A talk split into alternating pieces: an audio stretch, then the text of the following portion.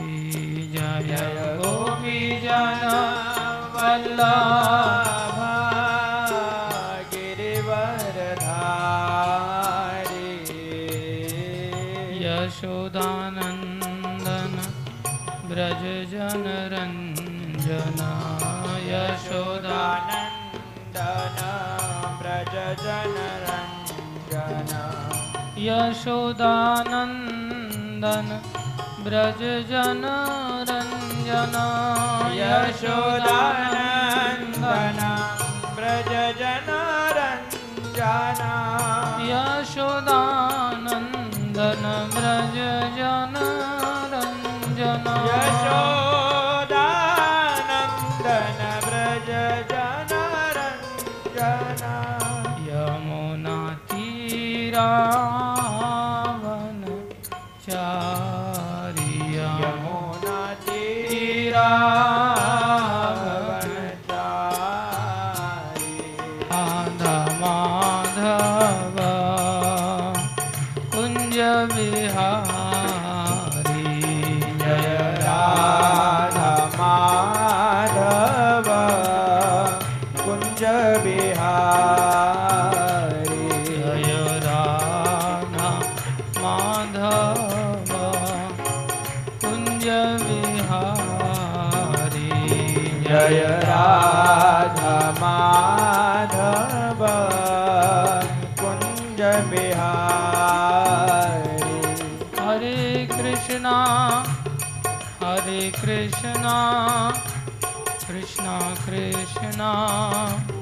हरे हरे हरे राम।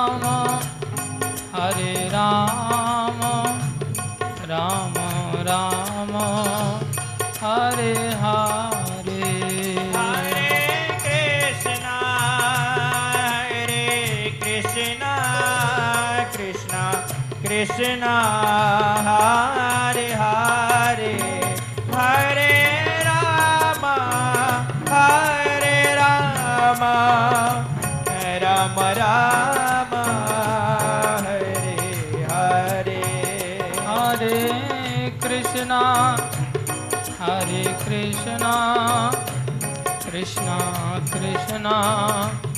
हरे हरे। हरे राम हरे राम। राम राम। हरे हरे बोलो। बोलो हरे कृष्णा हरे Krishna. Krishna Krishna.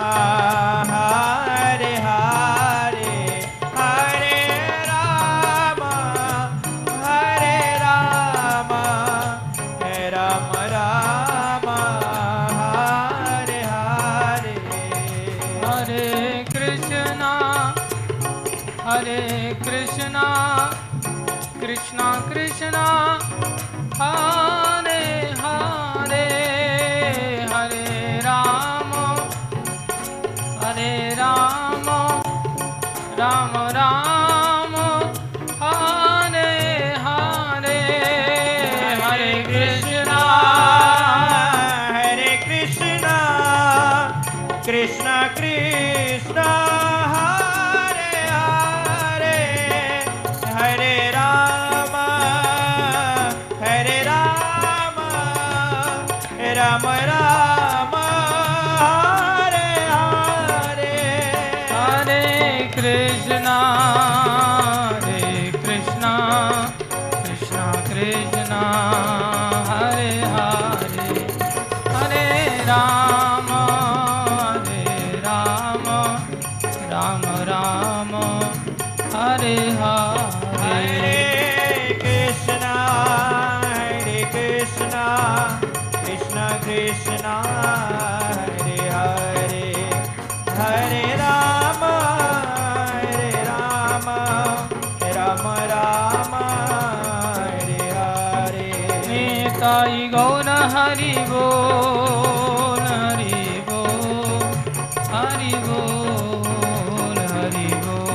Sai Hari Bol, Hari Hari Hari Jai Jai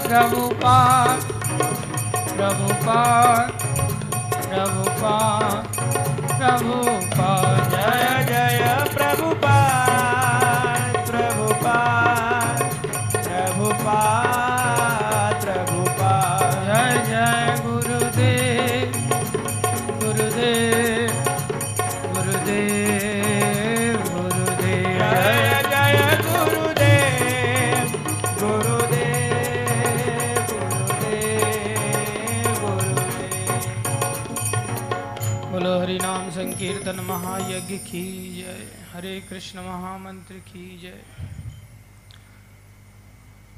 Hari बोल पंखे को थोड़ा इधर करो। श्री गौर राधा कृष्ण भगवान की जय। श्री गौर निताई पंच तत्व की जय। श्री प्रहलाद नरसिंह देव भगवान की जय। श्री गौर निताई पंच तत्व की जय। अरे, कम से कम जय तो रोज आपको ज़ोर से बोलने के लिए कहना पड़ता है। थोड़ा कष्ट उठा के जय तो बोल दिया करो कम से कम। आज चौथा दिन हो गया। तीन बार कहने पर तो आदमी भी कमरा छोड़ के बाहर चला जाता है। आज चौथे दिन भी आप लोगों को जय बुलवाने के लिए ज़ोर से कहना पड़ रहा है। विचार करने वाली बात है।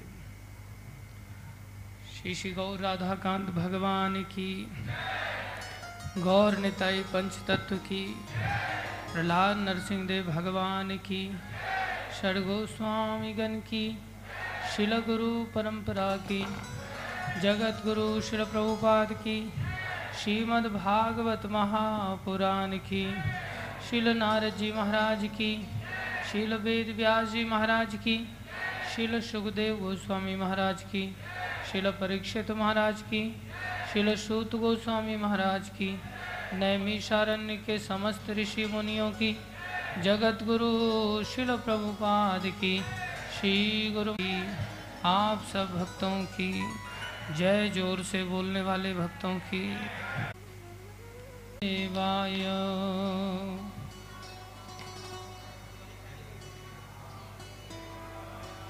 ॐ नमो भगवते देवाय। भगवते वासुदेवाय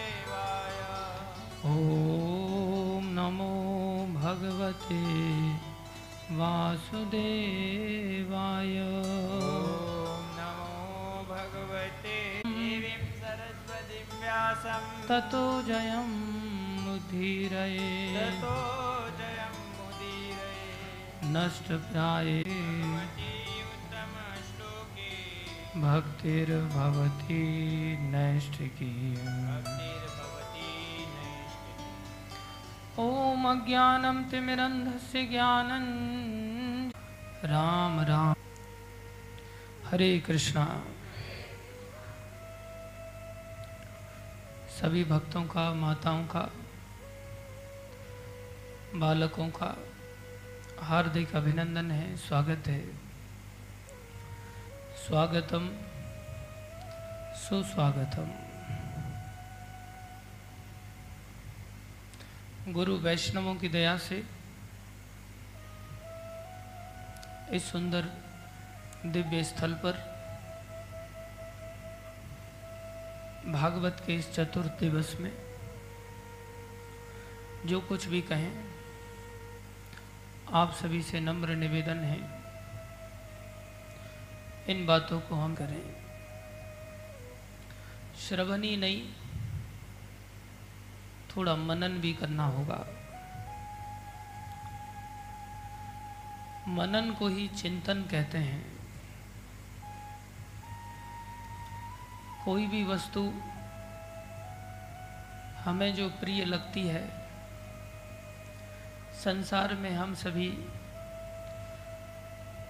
उन वस्तुओं का चिंतन करते हैं। उस वस्तु की प्राप्ति से पहले भी चिंतन करते हैं। जैसे किसी को मान लो समोसा खाना है तो सुबह से ही समोसे का चिंतन चालू हो जाएगा। इसको पूर्व चिंतन कहते हैं। कब दुकान खुलेगी? अभी तो छः ही बजे हैं। जल्दी से दस बज जाएँगे, दुकान खुल जाएगी, फिर हम जा कर के खा लेंगे समोसा। पैसा, धेला, सब व्यवस्थाएँ करके आदमी पहुँच जाते जीवन के उद्देश्य को पा सकता है। क्या है जीवन का उद्देश्य? चीटी से लेकर के ब्रह्मा तक एक ही जीवन का उद्देश्य है कि हम सब सुख पाना चाहते हैं। सुख पाना क्यों चाहते हैं हम सब? क्योंकि हम सुख के ही बने हुए हैं। जैसे मछली, कोई कहे, पानी क्यों चाहती है? क्योंकि पानी की बनी हुई है, पानी का जीव है। इसलिए वो पानी को चाहती है।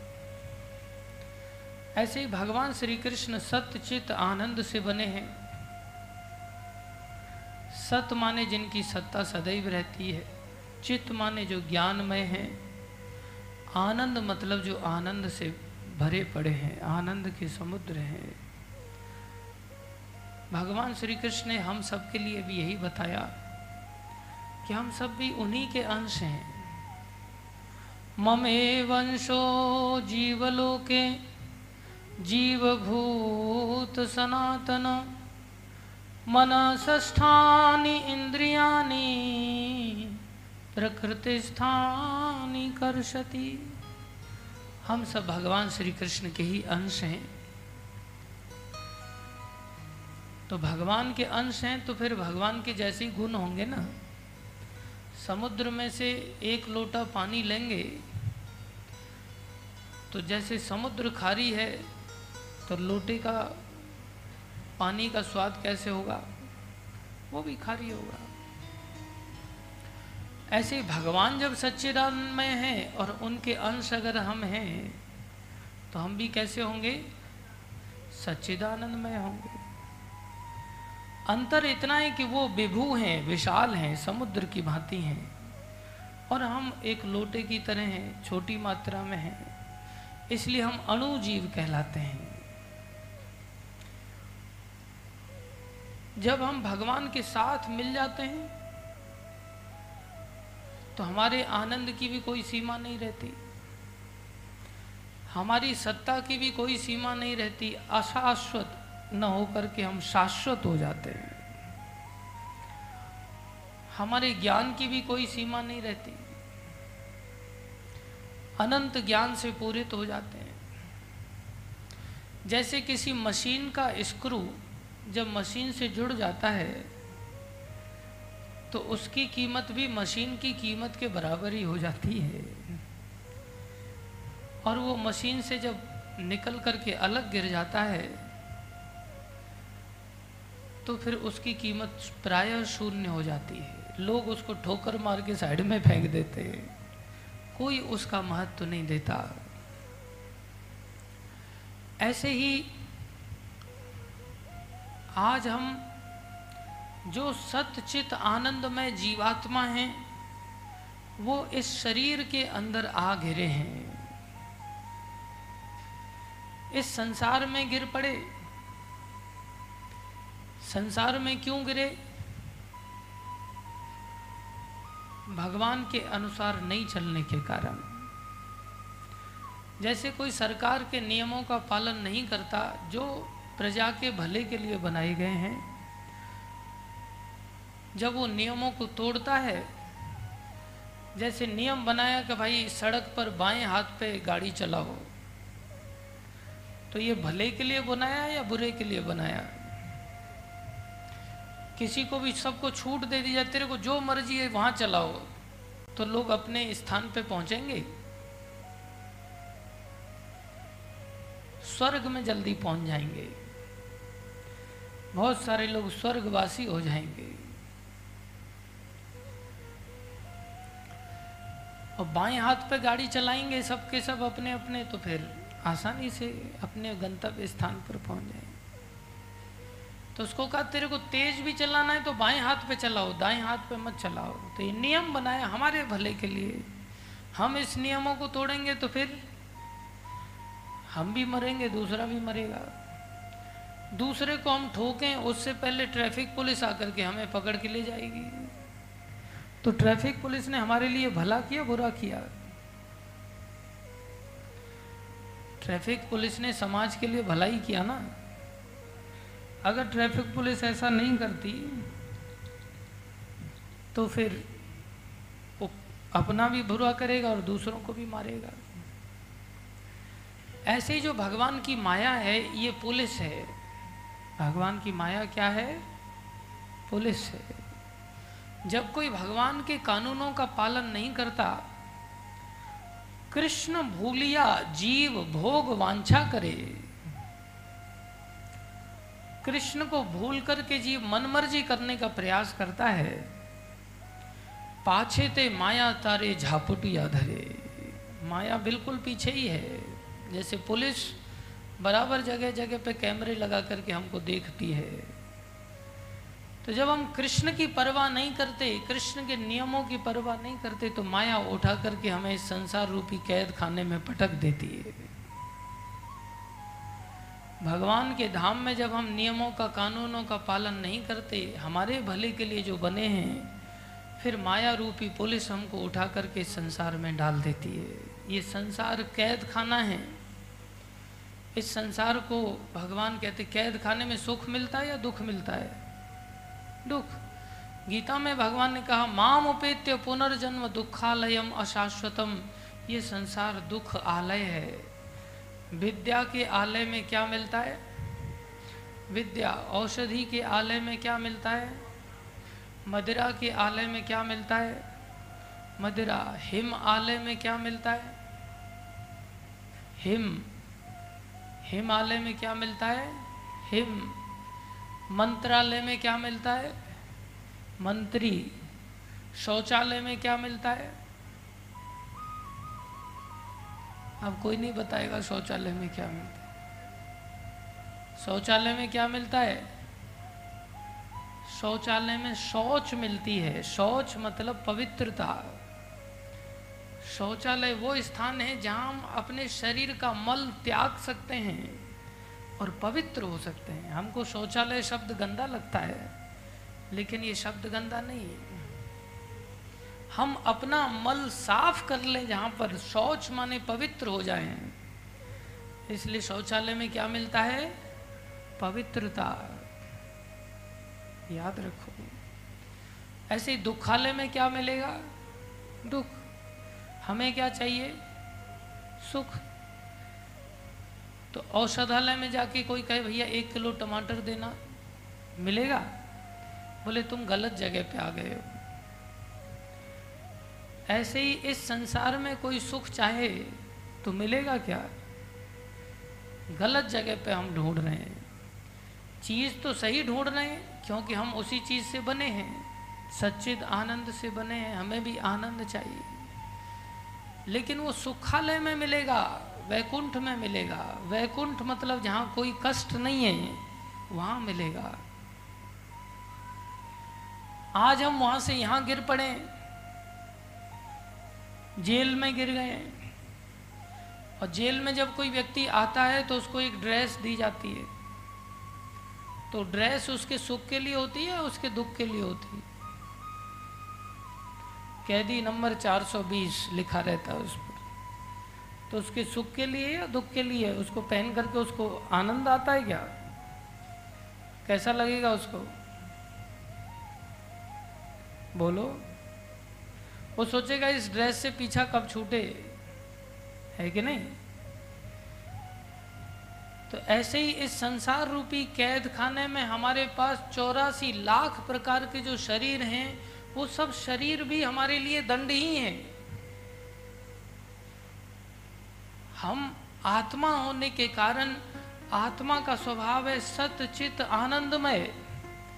और वो आत्मा इस शरीर रूपी कैद खाने में भी पड़ी हुई है। शरीर भी एक हथकड़ी है, जो कैसा है? असत। असत माने नाश होने वाला है।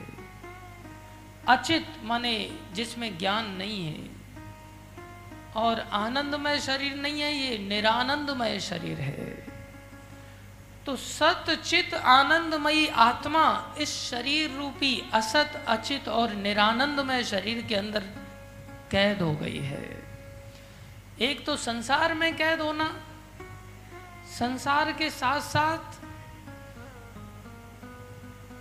जैसे कैद खाने में कैद होना उस कैद खाने में भी ड्रेस पहना देना, जिससे कहीं भाग के जाए तो पता चल जाए कि ये तो कैदी है बाहर कहाँ घूम रहा है। चलो अंदर करो इसको। तो ये ड्रेस भी हमारी कैसी है? दुख रूपा है।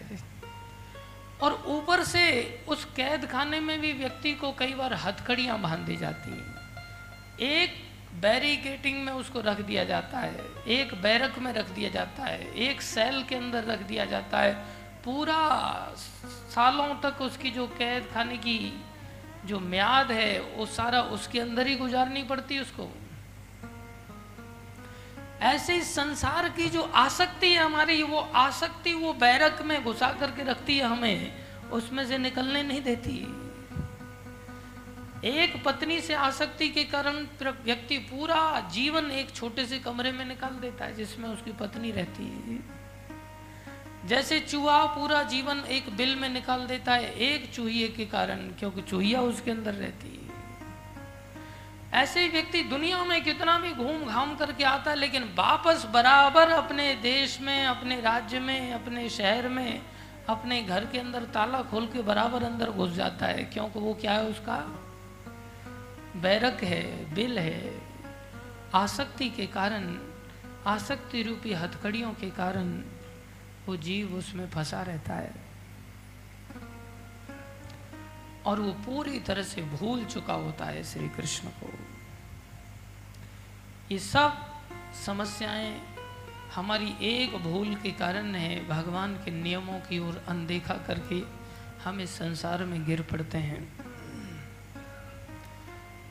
लेकिन भगवान ने जेल बनाया ही क्यों?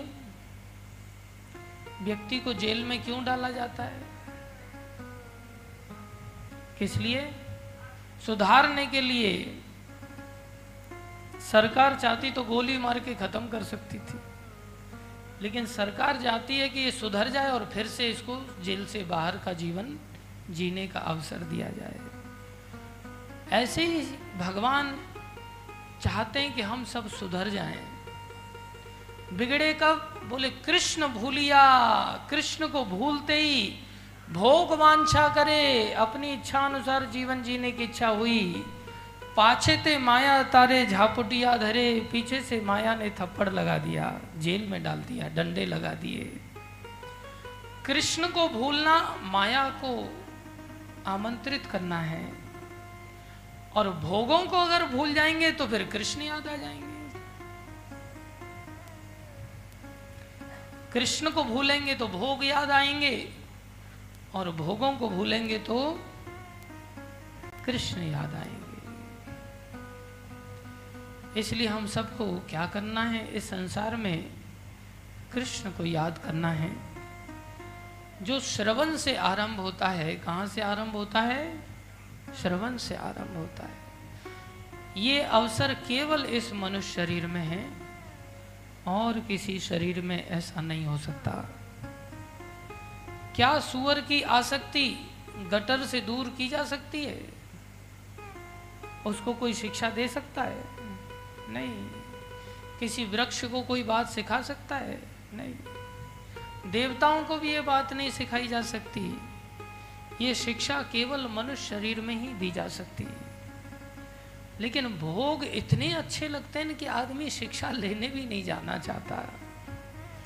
अच्छा शिक्षा ही नहीं तो शिक्षा का पालन कब करेगा? परिणाम क्या है? बोले, परिणाम बड़ा भयानक है। इस संसार की माया का चक्र कभी दूर नहीं होगा। ये माया हमें सदा ही दुख देती रहेगी। कौन से दुख हैं संसार में? किसी को पूछो, भाई, कैसे? बोले, सब बढ़िया है, ठीक है, दो वक्त की रोटी मिल रही है। आनंद है। उसको पूछो, बुढ़ापा तो आएगा नहीं तुम्हारे जीवन में? अरे, बुढ़ापे का कष्ट बड़ी तेज़ी से हम सबके जीवन में आ रहा है। मौत का कष्ट बड़ा तेज़ी से आ रहा है। बीमारियाँ हम सबको घेरती चली जा रही हैं। फिर पुनर्जन्म का कष्ट हम सबके लिए प्रतीक्षा कर रहा है। ये सब भयानक कष्ट है। माता के गर्भ में उल्टा लटकना भयानक कष्ट है। आज हमारी स्थिति ऐसी है कि हम कृष्ण के धाम के सुख को भी भूल चुके हैं। और संसार के भयानक कष्टों को भी भूल चुके हैं। हमारी स्थिति एक नशेड़ी भंगेड़ी की तरह है जो गटर में पड़ा हुआ है।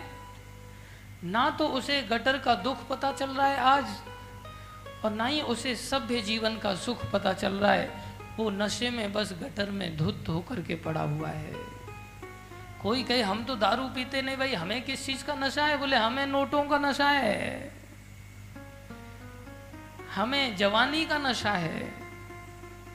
हमें अपनी जाति का नशा है। मैं तो ब्राह्मण हूँ। मैं तो ये हूँ, वो हूँ। हमें अपने पद की गरिमा का नशा है। हमें अपनी संतानों पर गर्व है। ये हमें, हमारी रक्षा कर लेंगे।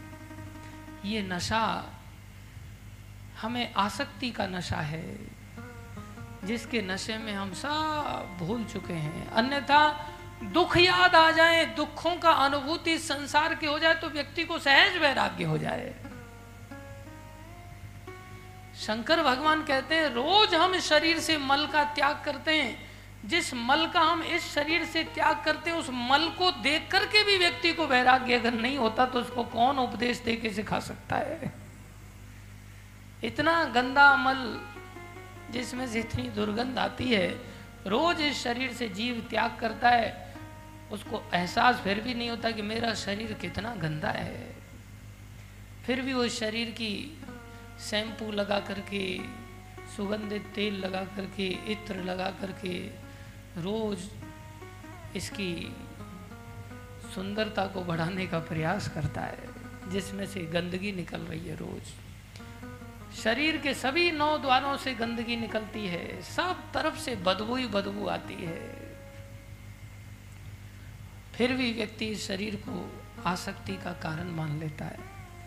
ऐसे नशे में धुत व्यक्ति को कौन सिखा सकता है?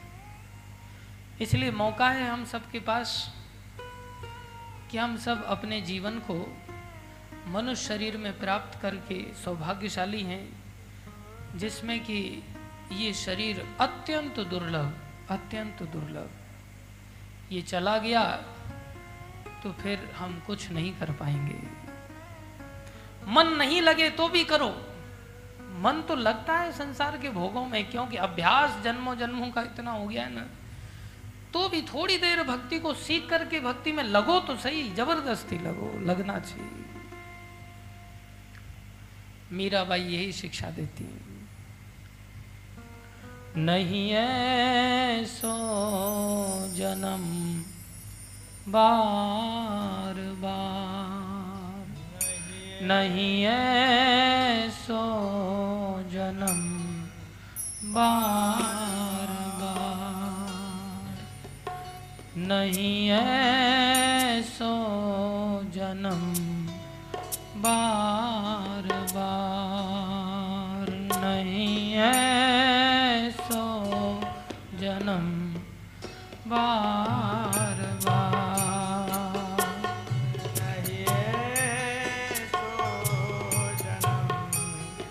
बार ऐसा जन्म फिर संसार में नहीं मिलेगा। वृक्ष से जो पात टूटे, वृक्ष से जो पात टूटे, वृक्ष से जो पात टूटे वृक्ष से जो जात न लागे बार, जात न जात न लागे बार।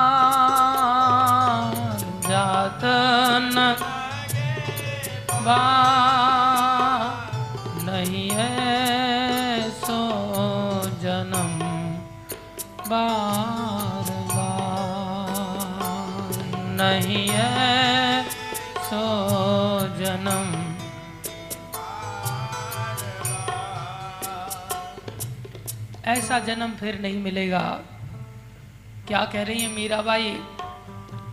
वृक्ष से पत्ता जब टूट जाता है क्या वो पत्ता फिर से लग पाता है? कभी नहीं। वृक्ष से जो पात टूटे, वृक्ष से जो पात टूटे, वृक्ष से जो पात टूटे, वृक्ष से जो जात न लागे बार जात न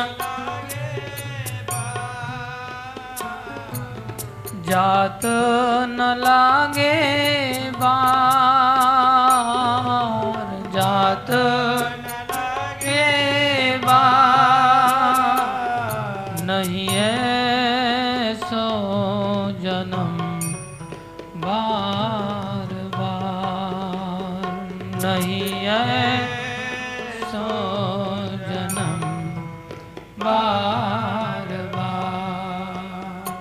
कह रही हैं। कहा जानो कछु पुण्य प्रगटे, कहा जानो कछु पुण्य प्रगटे, कहा जानो कछु पुण्य प्रगटे, कहा जानो कछु कहा जानो कछु पुण्य प्रगटे कहा जानो कछु पुण्य प्रगटे मानुषावतार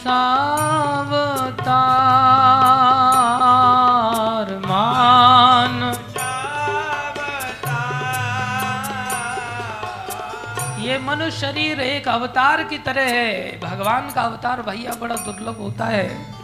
ऐसे ही मनुष्य शरीर भी बड़ा दुर्लभ है। इसको व्यतीत नहीं करना चाहिए।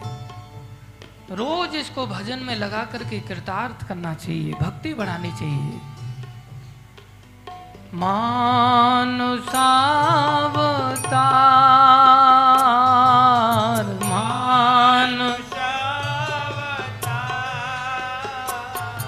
नहीं सो जन्म। बार बार नहीं है सो जन्म। बार बार। मीराबाई, एक स्त्री शरीर में होकर के भी कितनी समझ है उनकी, कैसी सुंदर शिक्षा दे रही हैं।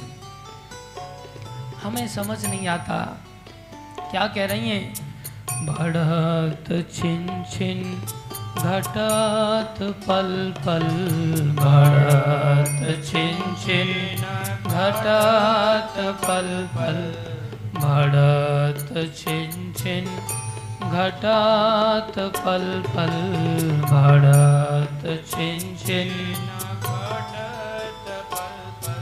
जैसे जैसे एक एक दिन बढ़ रहा है हम बर्थडे मना रहे हैं, लेकिन भूल जा रहे हैं, मौत नज़दीक आ रही है। आयु घट रही है भाई। हर समय भगवान नोटिस भेज रहे हैं। आँखों पर चश्मा चढ़ा दिया, घुटने जवाब दे गए, बाल सफ़ेद हो गए। लेकिन हम तो गोदरेज हेयर डाई लाते हैं, काटते हैं, घोलते हैं, बाल सफ़ेद, काले बना लेते हैं, सोचते हैं, अब तो हम नौजवान हो गए। नहीं, मौत के मुँह में जा रहे हैं। बढ़त छिन छिन, घटत पल पल। बढ़त छिन छिन जात न लागे बार, जात न लागे बार, जात न लागे बार।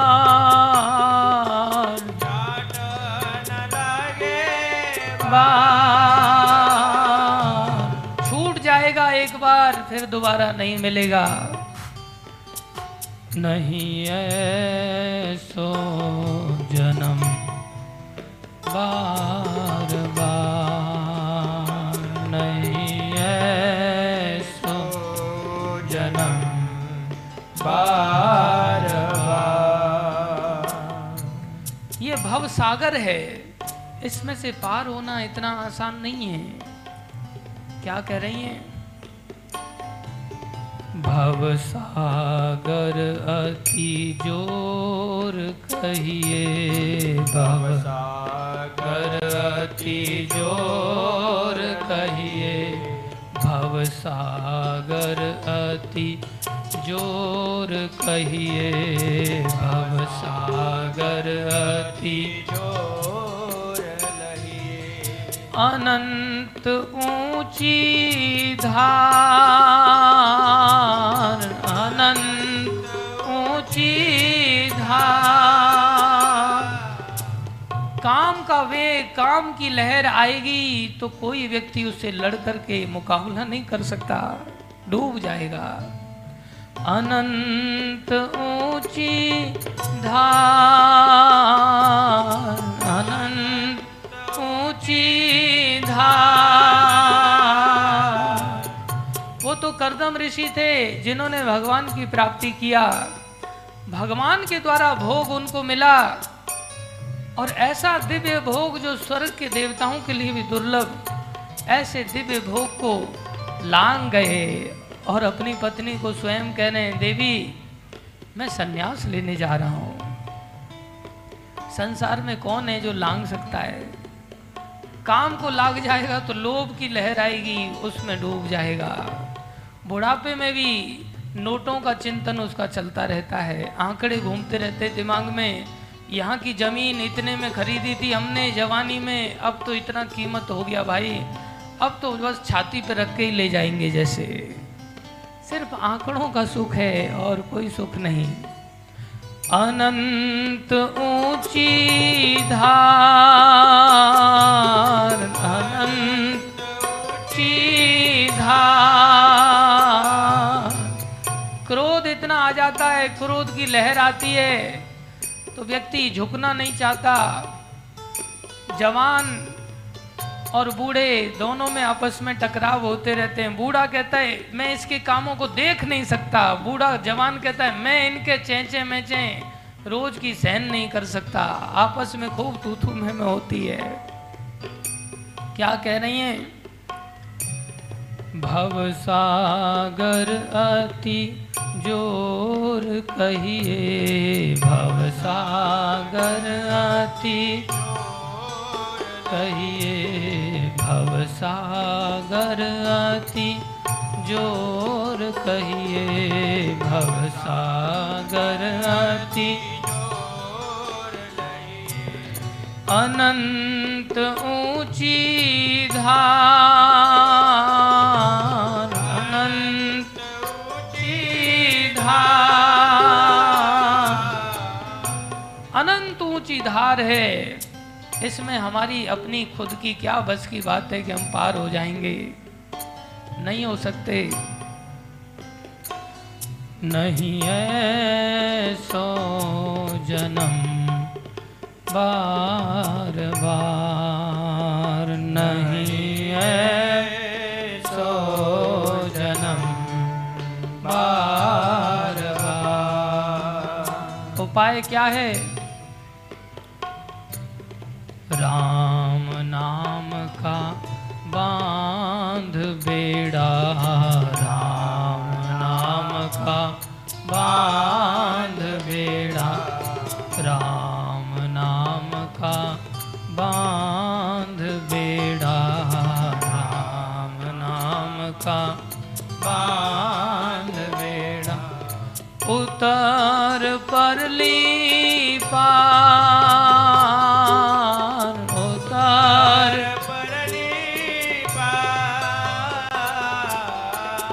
पार परली पार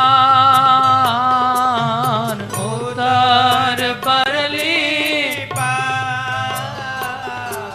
इस भव सागर को, इस दुखालय को पार कर जाओगे, सुखालय वैकुंठ में हम सब जा पाएँगे। ये खाली मनोरंजन नहीं है, ये सत्य बात है। कैसे भगवान के नाम का बेड़ा बना करके ये भगवान के नाम का बेड़ा में विश्वास कैसे होगा? कि नाम में ऐसी शक्ति है। अरे, नाम में ऐसी शक्ति है, तब पता चलेगा जब नाम वाले जो व्यक्तित्व हैं, नामी जो है, उसकी महिमा को सुनेंगे। जब तक नामी की महिमा का ज्ञान नहीं होगा तो नाम की महिमा का कैसे ज्ञान हो जाएगा? उतर परली पार उतर परली पार नहीं ऐसो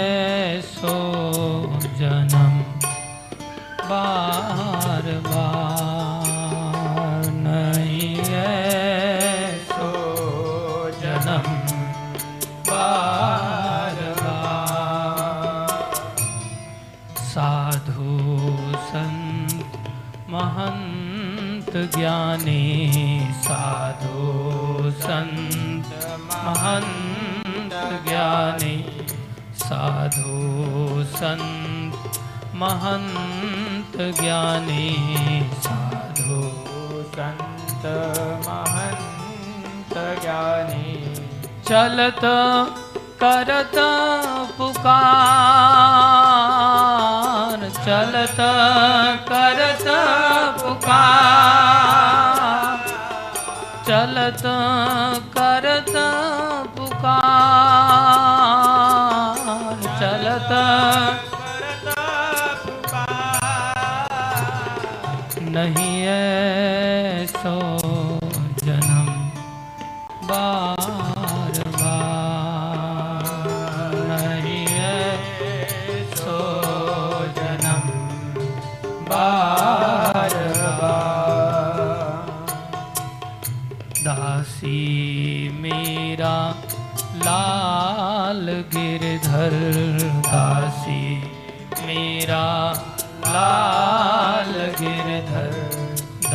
दासी मेरा लाल गिरधर। दासी मेरा लाल गिरधर। दासी मेरा लाल गिरधर। दासी मेरा लाल गिरधर। जीवना दिन चार। जीवना दिन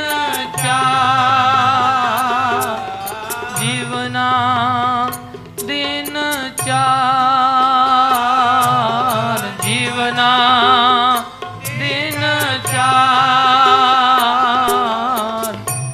यही बात प्रहलाद जी ने कहा दुर्लभम मानुषम जन्मम तदपि अध्रुवम अर्थदम। ये ज़्यादा दिन का जीवन नहीं है, अध्रुव है, ध्रुव नहीं है, लेकिन अर्थपूर्ण है। परम अर्थ भगवान श्री कृष्ण की प्राप्ति कर सकते हैं इस जीवन में। इसलिए भैया, जीवन को समझें और दास बने भगवान के।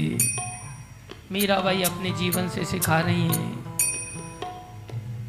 दासी मीरा, लाल गिरधर, दासी मेरा लाल गिरधर जीवना दिन चार।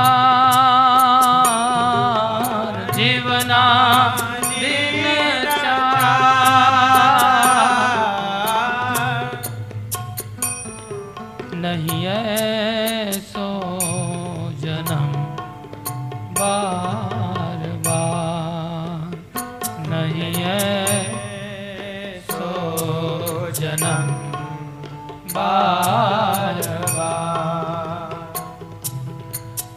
हरे कृष्ण हरे कृष्ण कृष्ण कृष्ण, हरे हरे हरे राम हरे राम राम राम, हरे हरे हरे कृष्ण। हरे कृष्ण कृष्ण कृष्ण हरे हरे हरे राम हरे राम राम राम हरे हरे हरे कृष्ण हरे कृष्ण कृष्ण कृष्ण, हरे हरे हरे राम हरे राम। राम राम हरे हरे हरे कृष्ण हरे कृष्ण कृष्ण कृष्ण हरे हरे हरे राम हरे राम राम राम हरे हरे।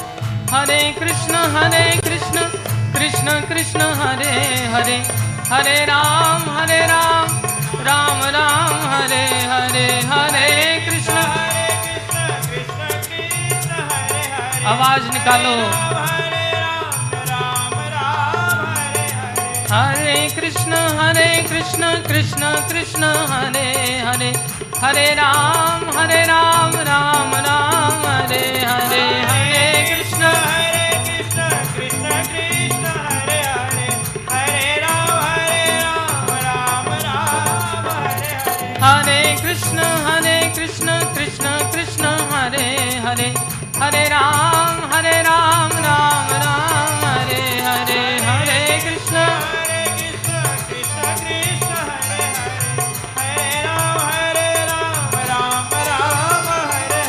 हरे कृष्ण हरे कृष्ण कृष्ण कृष्ण, हरे हरे हरे राम हरे राम राम राम, हरे हरे हरे कृष्ण। हरे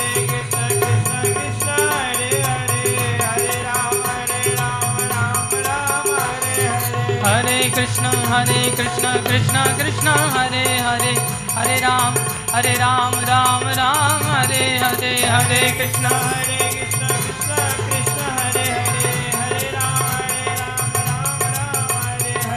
हरे कृष्ण हरे कृष्ण कृष्ण कृष्ण, हरे हरे।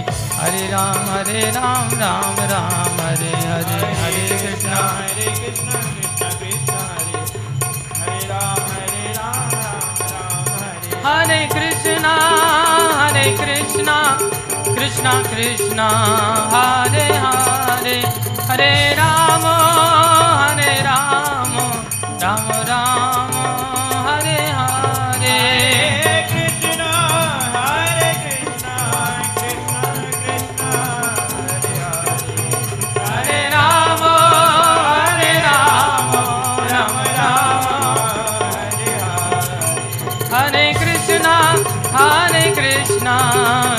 Krishna.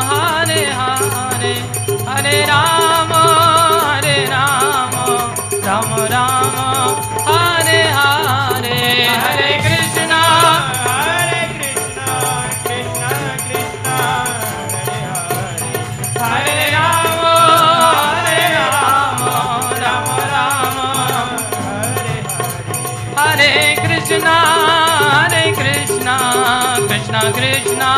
हरे हरे हरे राम। हरे राम राम राम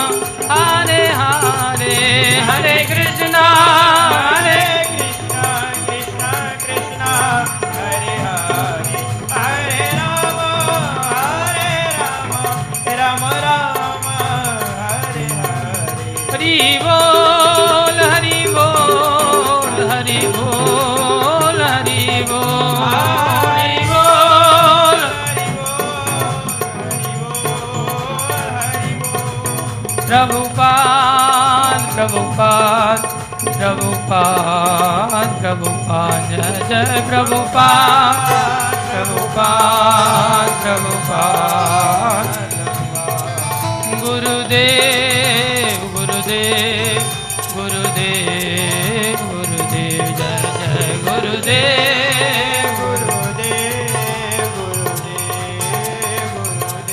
बोलो हरि नाम संकीर्तन महायज्ञ की। बोलो हरे कृष्ण महामंत्र की। बोलो श्रीमद भागवत महापुराण की।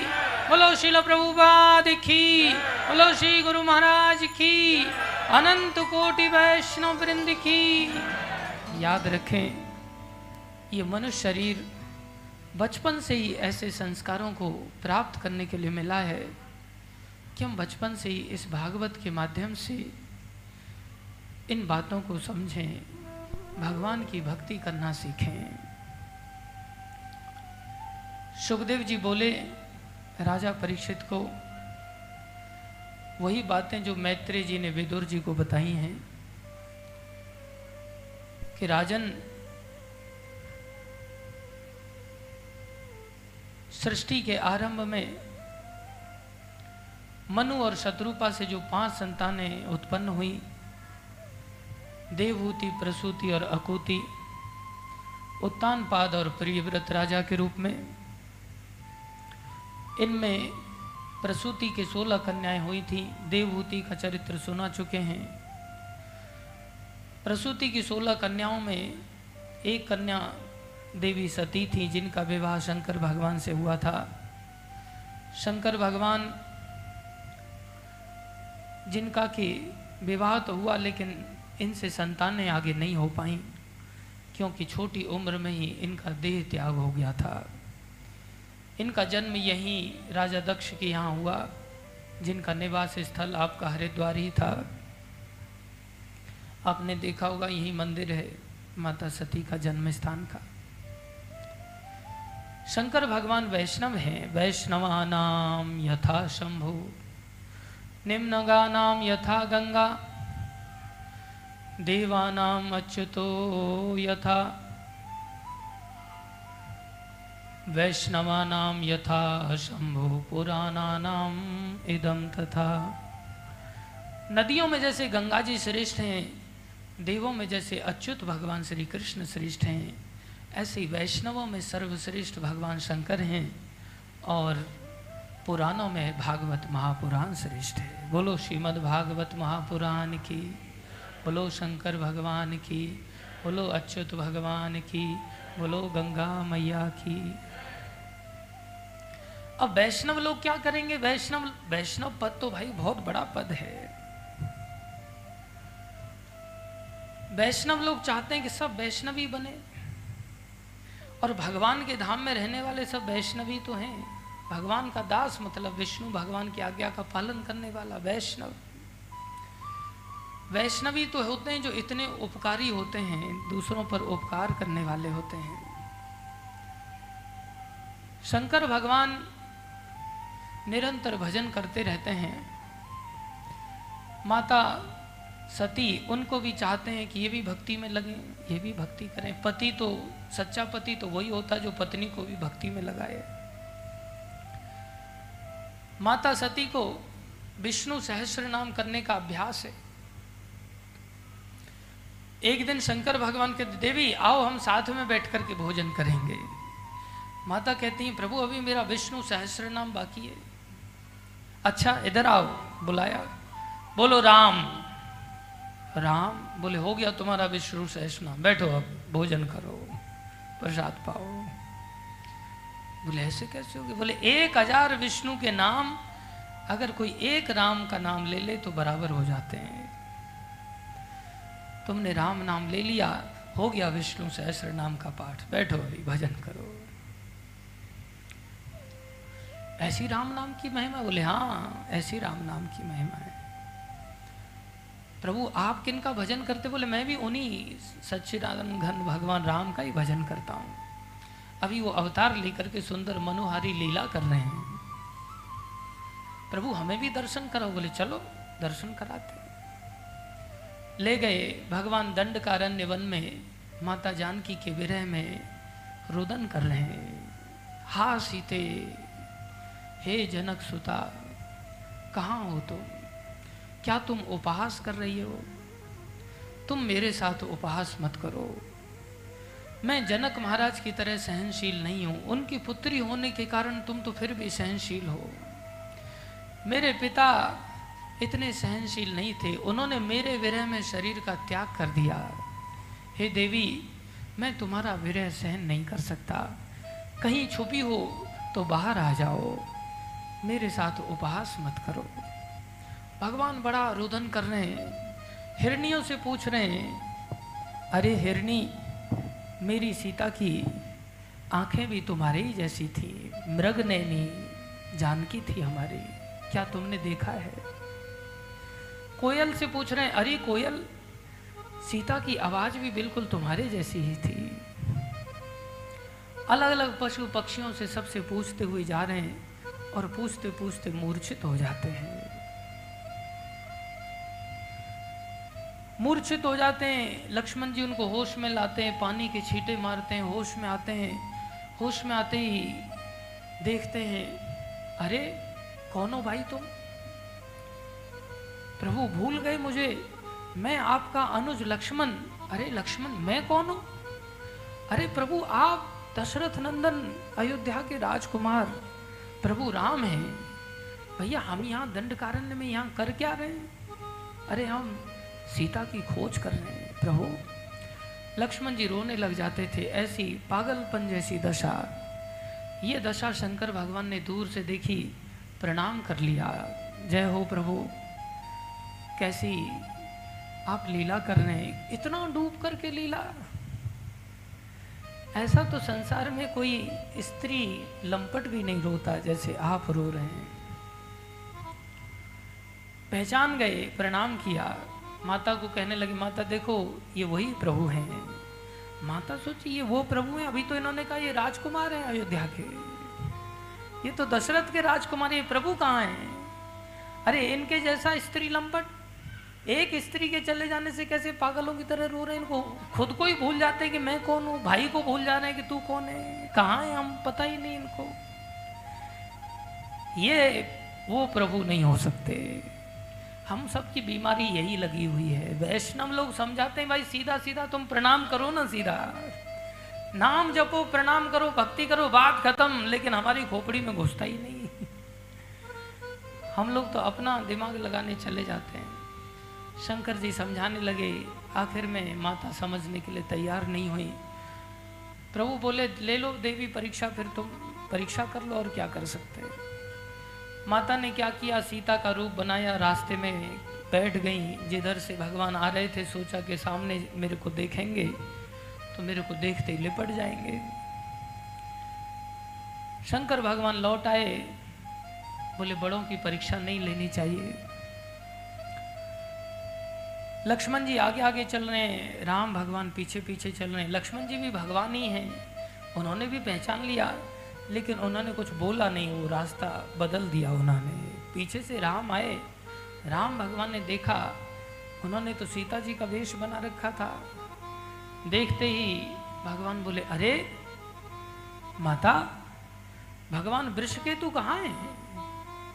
आप यहाँ जंगल में अकेले यहाँ आप क्या कर रहे हैं?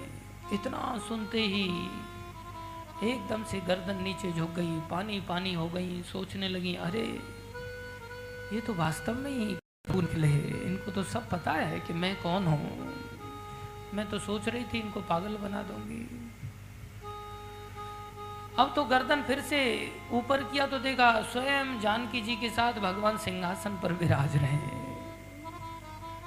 भगवान ने दिखा दिया, मेरी लीला चल रही थी देवी, वो तो फिर प्रणाम किया, फिर गर्दन ऊपर किया, फिर क्या देखती हैं? पूरा अयोध्या का दरबार लगा हुआ है। शत्रुघ्न, भरत आदि सब बैठे हुए हनुमान जी के साथ। अब तो घबरा गई। जिस दिशा में देखें, अब तो हर दिशा में राम दरबार ही दिखाई दे रहा है उनको। फिर तो अयोध्या के वासी भी दिखाई देने लगे, भगवान की जय जयकार करते हुए। देवी देवता भी दिखाई दे रहे हैं। माता को चारों तरफ़ ऐसा लग रहा है कि मैं कहाँ आके फंस गई। माता दुखी हो गई। भगवान सोचे अब ज़्यादा भी परेशान नहीं करना चाहिए। भगवान ने अपनी लीला का संवरण कर लिया। माता वापस आई। शंकर भगवान भजन कर रहे कैलाश पर प्रणाम किया। शंकर जी पूछे, देवी, आ गए परीक्षा लेकर के? माता तो घबराई हुई थी। माता कहते, नहीं प्रभु, आपने थोड़ा दूर से प्रणाम किया था, हम थोड़ा नज़दीक से प्रणाम करके आ गए बस। कोई परीक्षा हमने नहीं लिया। शंकर भगवान ने ध्यान लगाया, देखा अच्छा इन्होंने तो जानकी जी का तो रूप भी बना लिया था। बता नहीं रही हैं, झूठ बोल रही हैं।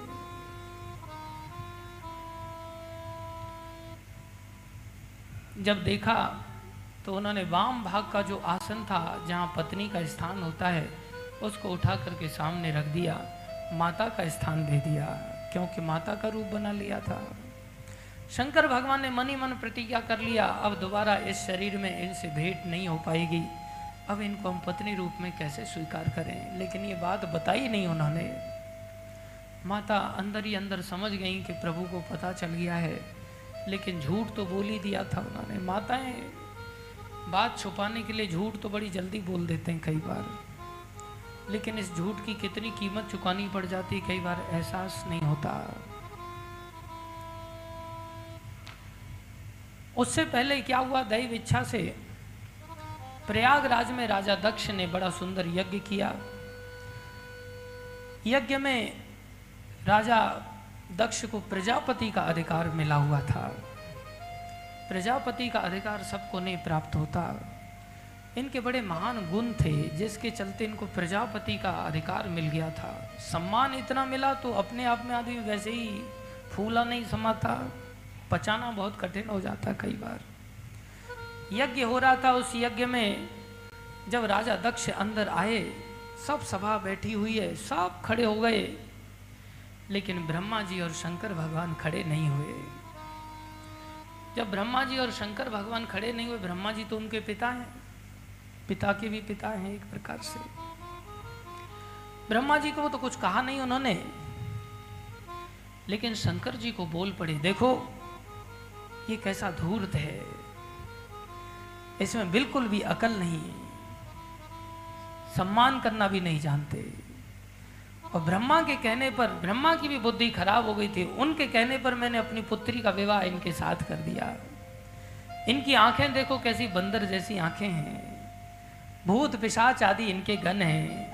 भस्म लगा करके बैठे रहते हैं। नाग आदि को धारण करते हैं। ये तो पहले से ही अशुद्ध हैं, इनको शुद्धि अशुद्धि का कोई ज्ञान ही नहीं है। बंदर जैसी आँखों वाले व्यक्ति के लिए मैंने अपनी हिरणी जैसी आँखों की अपनी पुत्री को दान में दे दिया, इनके साथ विवाह किया। विवाह करने के कारण ये मेरे पुत्र के समान होते हैं, फिर भी इनको समझ नहीं और सम्मान नहीं कर सकते।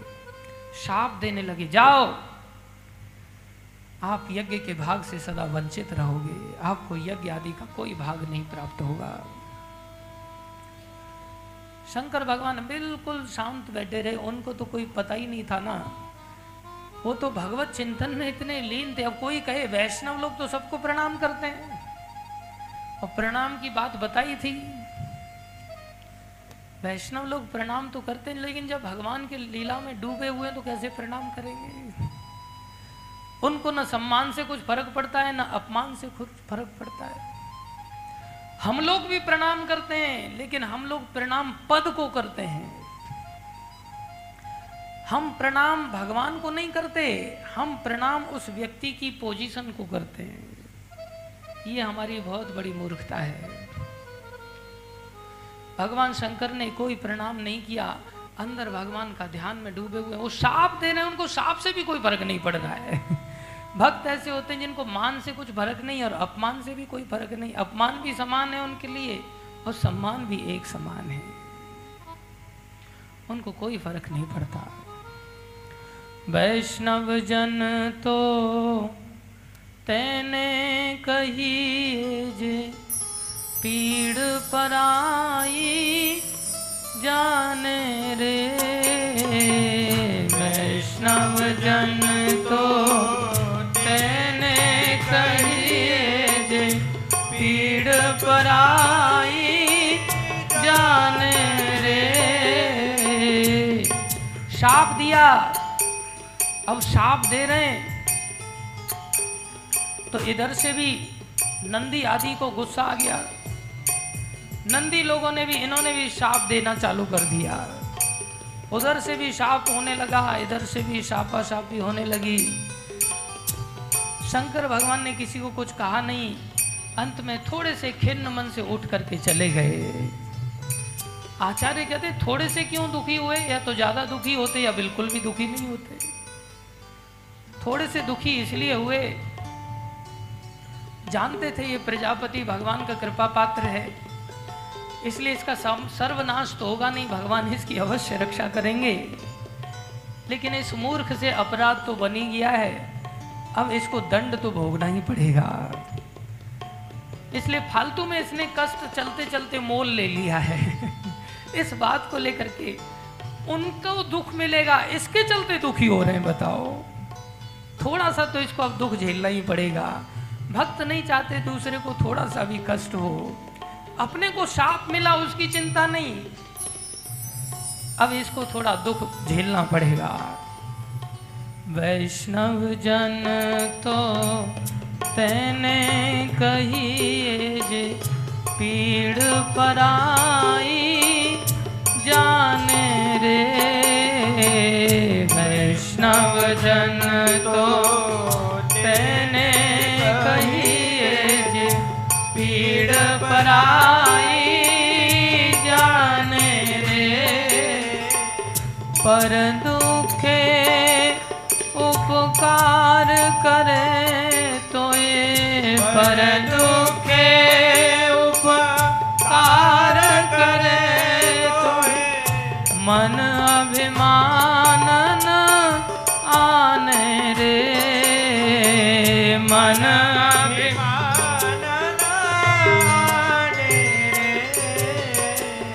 मन अभिमान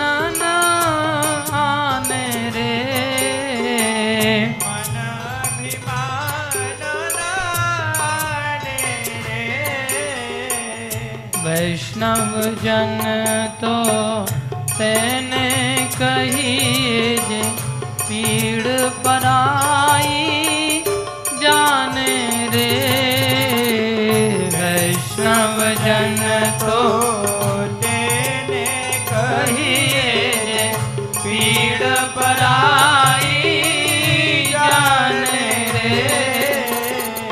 सकल लोक माँ सहुने बंदे सकल लोक माँ सहुने बंदे वैष्णव सहनशील होते हैं।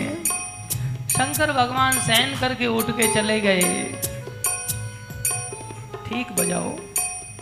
सकल लोक माँ सहुने बंदे सकल लोक माँ सहुने बंदे, निंदा करे न के नीरे। निंदा न के नीरे। जीवा थकी, असत्य न बोले। जीवा थकी सत्य न बोले। पर धन नव झाले हाथ रे।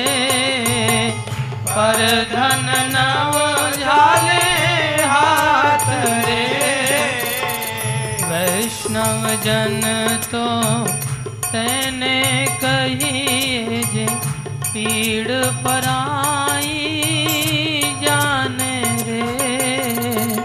वैष्णव जन तो तेने कहिए पीड़ पराई जाने मोह माया व्यापे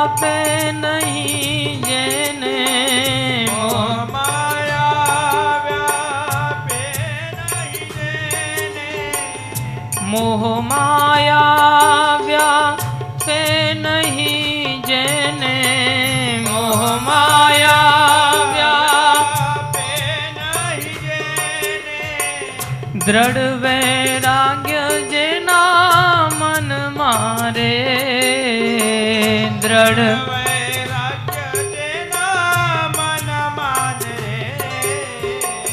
राम नाम सो ताली रे लागी। राम नाम सो ताली रे लागी। सकल तीरथ जेना तन मारे, सकल तीरथ वैष्णव जन तो तैने कहिए जे, पीड़ पराई जाने रे। वैष्णव जन तो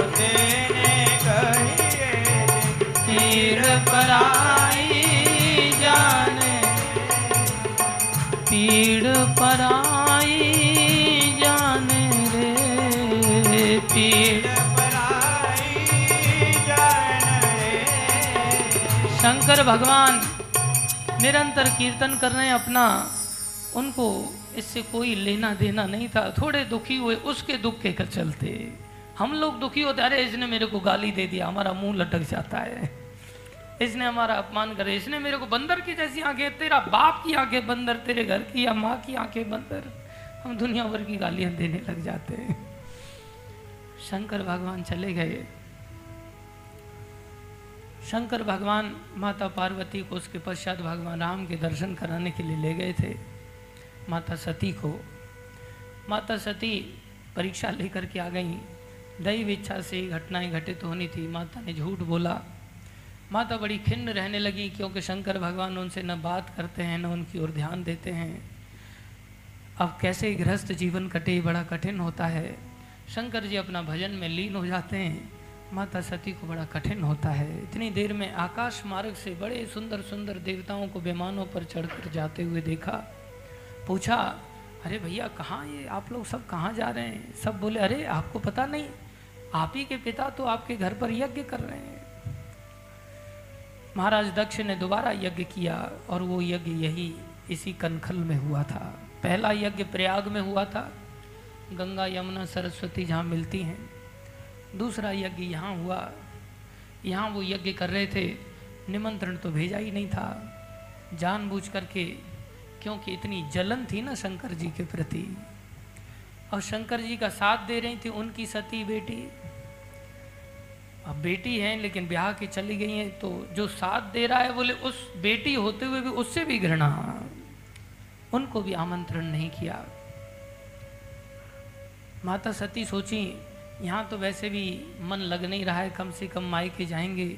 और इतना बड़ा यज्ञ हो रहा है, उत्सव हो रहा है, और वहाँ हमारी बहनों से मुलाकात होगी। सोलह बहनें थी ना, एक दो थोड़ी थी। सब बहनें आएँगी बहनों के साथ उनके पति लोग आएँगे, जीजा जी लोग आएँगे, जीजा लोगों के साथ साली लोग आपस में हास परिहास करेंगे। उनकी मौसी भी थी, देवूती, उनकी नौ पुत्रियाँ थीं मतलब मौसी की लड़कियाँ भी आएँगी। यज्ञ कोई साधारण नहीं है, वो भी बहन ही लगती हैं, मौसेरी बहन। उनके भी जीजाजी लोग आएँगे सब, ब्रह्मा के पुत्र आदि। कितना बढ़िया आनंद आएगा, कितना सुंदर उत्सव मनाया जाएगा।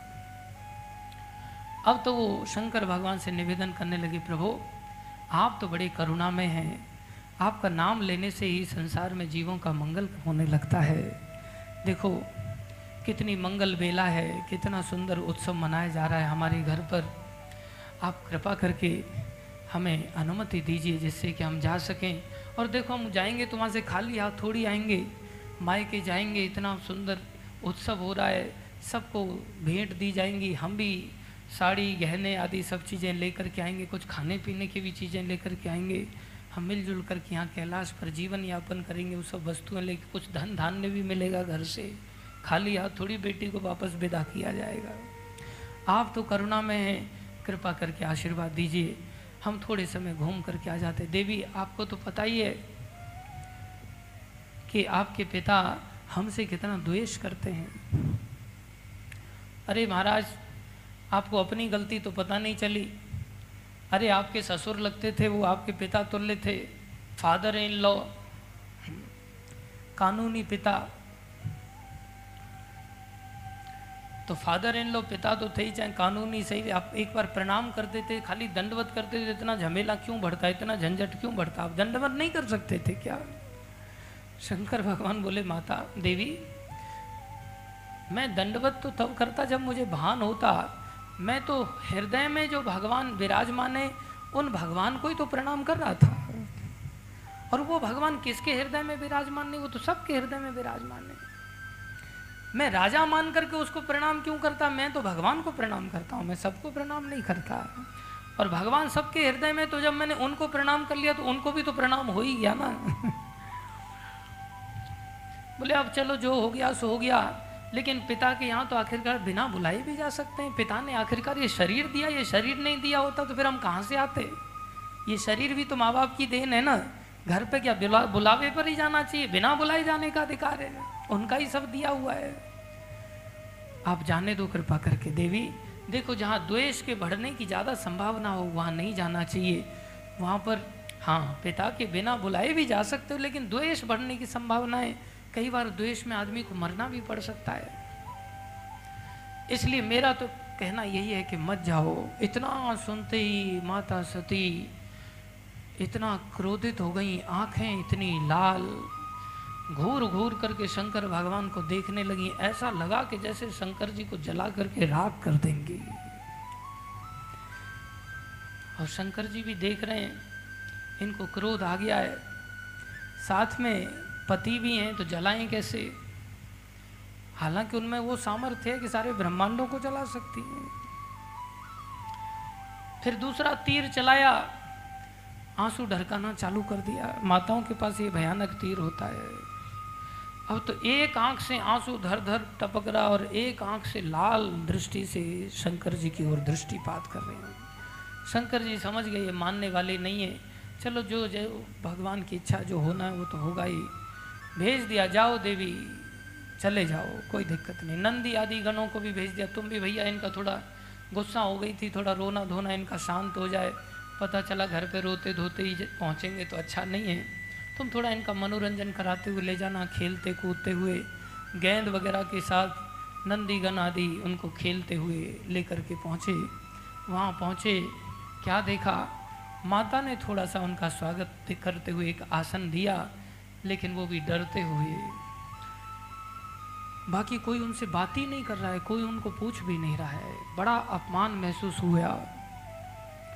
जहाँ यज्ञ चल रहा था, वहाँ यज्ञ की बेदी पर पहुँचे, वहाँ देखा शिव जी के लिए कोई स्थान तक नहीं नियुक्त है। भाग तो बाद में प्राप्त होगा, कोई स्थान ही नहीं है। माता को बड़ा क्रोध आया। याद करने लगी शंकर भगवान के उन वचनों को। प्रभु ने ठीक कहा था। हमने उनकी बात नहीं मानी। और यहाँ एक प्रकार से वैष्णव निंदा का व्यवहार है। भगवान शंकर के लिए स्थान ही नहीं मतलब शंकर का अपमान है। और वैष्णवों की निंदा कोई सहन करे, उससे बड़ा तो कोई पापी नहीं हो सकता। कोई वैष्णव निंदा करता है, बोले उसकी तो जीव काट लेनी चाहिए, उसके प्राण नहीं ले लेने चाहिए। नहीं तो अपने प्राण छोड़ देने चाहिए, नहीं तो उस स्थान को छोड़ करके भाग जाना चाहिए। माता सोचने लगी, माता सोच रही है कि ऐसे पिता ऐसे पिता को तो संसार में रहना ही नहीं चाहिए, इनको जला करके राग कर सकते हो। मैं लेकिन संसार कहेगा, अपने पति के चलते देखो पिता कोई मार दिया इन्होंने। वापस भी कैसे जाएँ, ये शरीर भी तो इसी पिता ने दिया है, ये बड़ा दुष्ट है पिता, ये शंकर भगवान का अपराधी है। इसलिए अब हम इस शरीर को ही धारण नहीं करेंगे। इस शरीर को इन्हीं के यज्ञ में यहीं पर भस्म कर देंगे और इनको पाप लगेगा हमारे मरने का। और अंत में हम भगवान का ध्यान करते हुए शरीर छोड़ेंगे तो भगवान की प्राप्ति तो हमें पुनः हो ही जाएगी, लेकिन इसको भी दंड मिलेगा। माता सती ने उसी समय योग अग्नि के प्रताप से अपने शरीर को जला करके राख कर दिया और देखते देखते उनका सारा शरीर अंत को प्राप्त हो गया। अब तो ये खबर अचानक से नारद जी महाराज ने शंकर भगवान को पहुंचाई। नारद जी भी समाचार देने में निपुण हैं। नारद जी ने जाकर के देखा, शंकर भगवान समाधि में बैठे। महाराज, समाधि लगी रहेगी कि जागोगे भी अब? पता है कुछ? क्या क्या हो गया है आपसे पीछे? जागे शंकर, बोले, क्या हुआ? बोले, वहाँ माता सती ने देह छोड़ दिया अपना। यज्ञ में उन्होंने क्रोध अग्नि के माध्यम से, योग अग्नि के माध्यम से शरीर का त्याग कर दिया है। उन्होंने अपमान सहन नहीं किया आपका। इतना सुनते ही मानो शंकर भगवान को इतना क्रोध आया। एकदम से खड़े हो गए, होठ फड़फड़ाने लगे, आँखें लाल हो गई शंकर भगवान की। क्रोध में एकदम से जटा जो उनकी बिजली की तरह चमकने वाली जो जटा थी उस जटा को, एक जटा को उखाड़ा और उखाड़ करके कैलाश की भूमि पर धड़ाम से पटका। जैसे ही जटा को पटका, उसमें से एक विकराल आकृति का आकाश तक जिसकी काया फैली हुई है, हज़ारों हाथ हैं, दाढ़ दांत बड़े भयानक हैं, मुंडों की माला पहनी हुई है। ऐसा लगता है सारी सृष्टि को खा जाएँगे। वीरभद्र नामक भगवान ने अपने अंश को प्रकट किया और प्रकट होते ही वीरभद्र कहने लगे, किम करोमी क्या करना है? क्या आदेश है? शंकर भगवान बोले, दक्षम सह यज्ञम, जही जाओ, दक्ष को यज्ञ के साथ भस्म कर दो। अब तो अपने गणों को लेकर के वीरभद्र जी चले। और इधर साइड में यज्ञ चल रहा था। दूर से देखा सारी दिशाएँ धूल से भर गई हैं। ऐसा लग रहा है तूफ़ान भयानक प्रलय का चला आ रहा है। सब आपस में सोचने लगे, भैया, ये अचानक से आंधी नहीं, कुछ नहीं, अचानक से आकाश में इधर से धूल कहाँ से आ रही है? सब कहने लगे, धूल नहीं आएगी तो क्या होगा? अभी सती का अपराध हुआ है, भैया, कुछ दंड तो भोगना ही पड़ेगा। इतनी देर में तो सेना आकर के चढ़ बैठी। एक एक को वीरभद्र आदि, नंदी आदि ने सबको पकड़ पकड़ करके वो धुनाई किया। किसी की आँखें फोड़ दी, जो आँखें मटका रहा था ना, शाप के समय में शिव जी को जब शाप दिया जा रहा था, और भग नाम के देवता आँखें मटका रहे थे हाँ ये इसको तो दंड मिलना ही चाहिए। उनकी आँखें निकाल ली गई। पूषा नाम के देवता थे, जो दांत दिखा रहे थे, जब निंदा हो रही थी उनके दांत तोड़ करके हाथ में पकड़ा दी ये लो, संभालो दांतों को। भृगु ऋषि बड़ी दाढ़ी में हाथ घुमा रहे थे। उनकी दाढ़ी नोच करके, दाढ़ी निकाल करके बाहर फेंक दिया।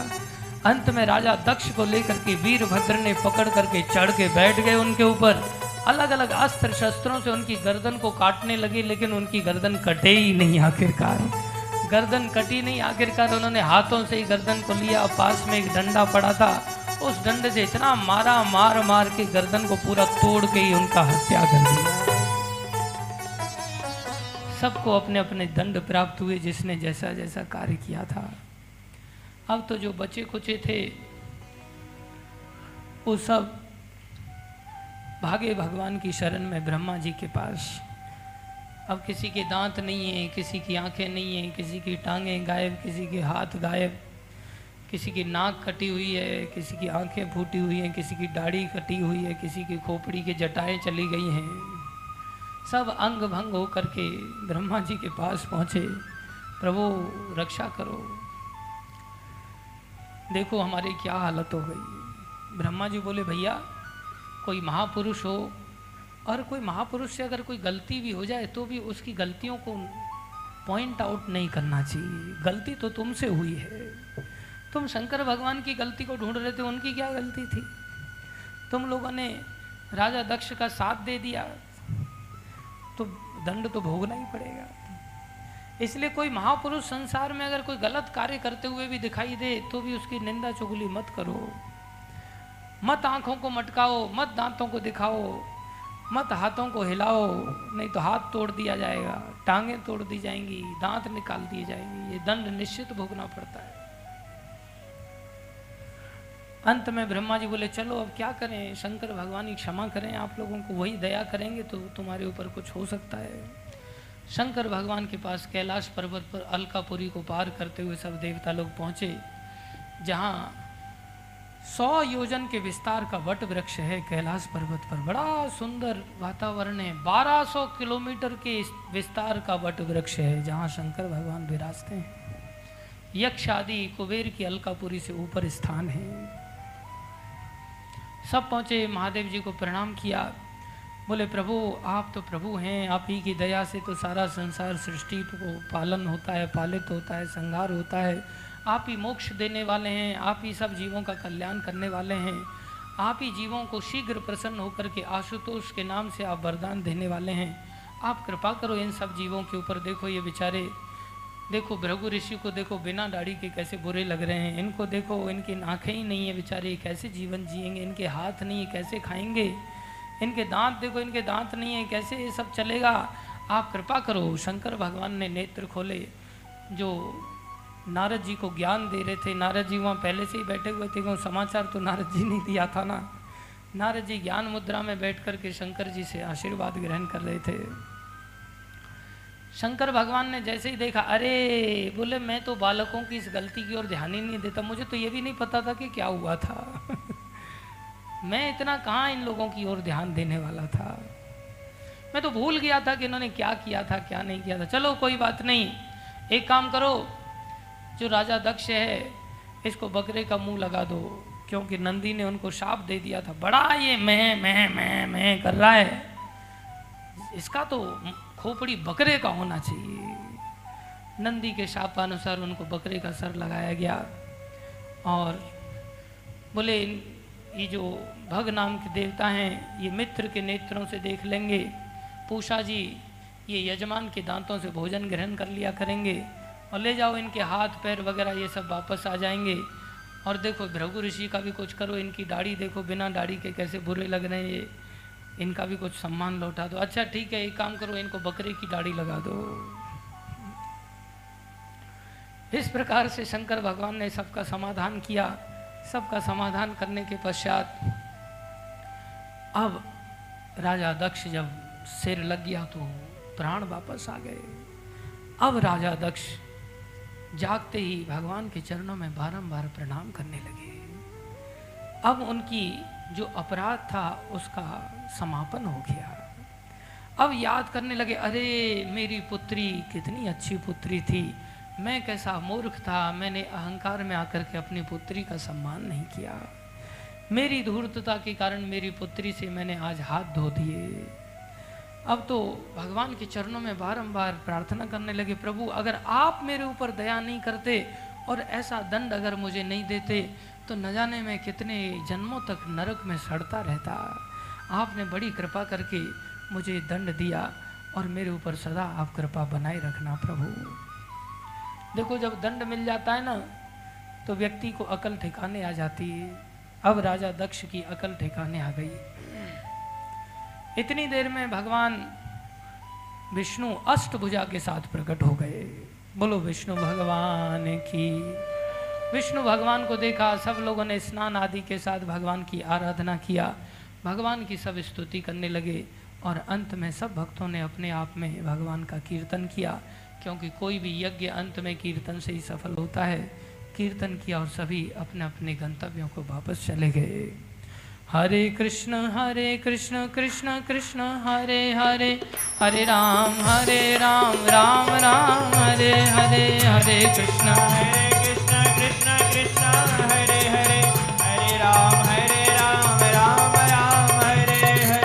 हरे कृष्ण हरे कृष्ण कृष्ण कृष्ण, हरे हरे। हरे राम हरे राम राम राम। हरे हरे। हरे कृष्ण हरे कृष्ण कृष्ण कृष्ण, हरे हरे। हरे राम हरे राम राम राम, हरे हरे। हरे कृष्ण हरे कृष्ण कृष्ण कृष्ण, हरे हरे। हरे राम हरे राम राम राम, हरे हरे। हरे कृष्ण कृष्ण कृष्ण कृष्ण हरे हरे हरे राम हरे राम राम राम हरे हरे। कृष्णा हरे कृष्णा कृष्णा कृष्णा हरे हरे हरे राम हरे राम राम राम हरे हरे हरे कृष्णा। हरे कृष्ण कृष्ण कृष्ण हरे हरे। हरे राम हरे राम राम राम हरे हरे। हरि बोल हरि बोल। हरि बोल हरि बोल सयोर हरि हरि बोल हरि बोल हरि बोल। जय जय प्रभुपाद प्रभुपाद। प्रभुपाद प्रभुपाद जय जय प्रभुपाद प्रभुपाद प्रभुपाद प्रभुपाद देखो संसार में लोग खाली अन्य पाप कर्मों को ही पाप कर्म समझते हैं। ये जो पजर रोग है ना एक दूसरे को देख करके जलना ये बड़ा भयानक रोग है। राजा दक्ष शंकर भगवान से जलने लग गए बिना बात के। छोटी सी बात। और देखो बकरे का शरीर लेना पड़ा। ये जो जलन क्यों होती है? ईर्षा के कारण। ये भागवत शिक्षा यही देती है कि भाई किसी से ईर्षा द्वेष मत करो। हम कितने दिन के मेहमान हैं संसार में? ईर्षा क्यों होती बोले, मैं बड़ा मैं बड़ा। ये जो मैं मैं की बीमारी है ना, ये बहुत भयानक बीमारी है। कोई मेरे से बढ़कर ना हो जाए। सब मेरे जी हजूरी करें, सब मेरी गुलाबी करें, सब मेरे को प्रणाम करें। ये सब ईर्षा को पैदा करने वाली चीज़ें हैं। मैं और मेरा, तू और तेरा, है माया का घेरा, वृथा क्यों भटक रहा है? वृथा क्यों भटक रहा है? मैं और मेरा, तू और तेरा है माया का घेरा वृथा क्यों भटक रहा है? वृथा क्यों भटक रहा है? भज ले प्राणी, एक ही शिक्षा लो बस। सुबह सुबह से ही आँख खुले, तब से ही बस भजन में लगना है।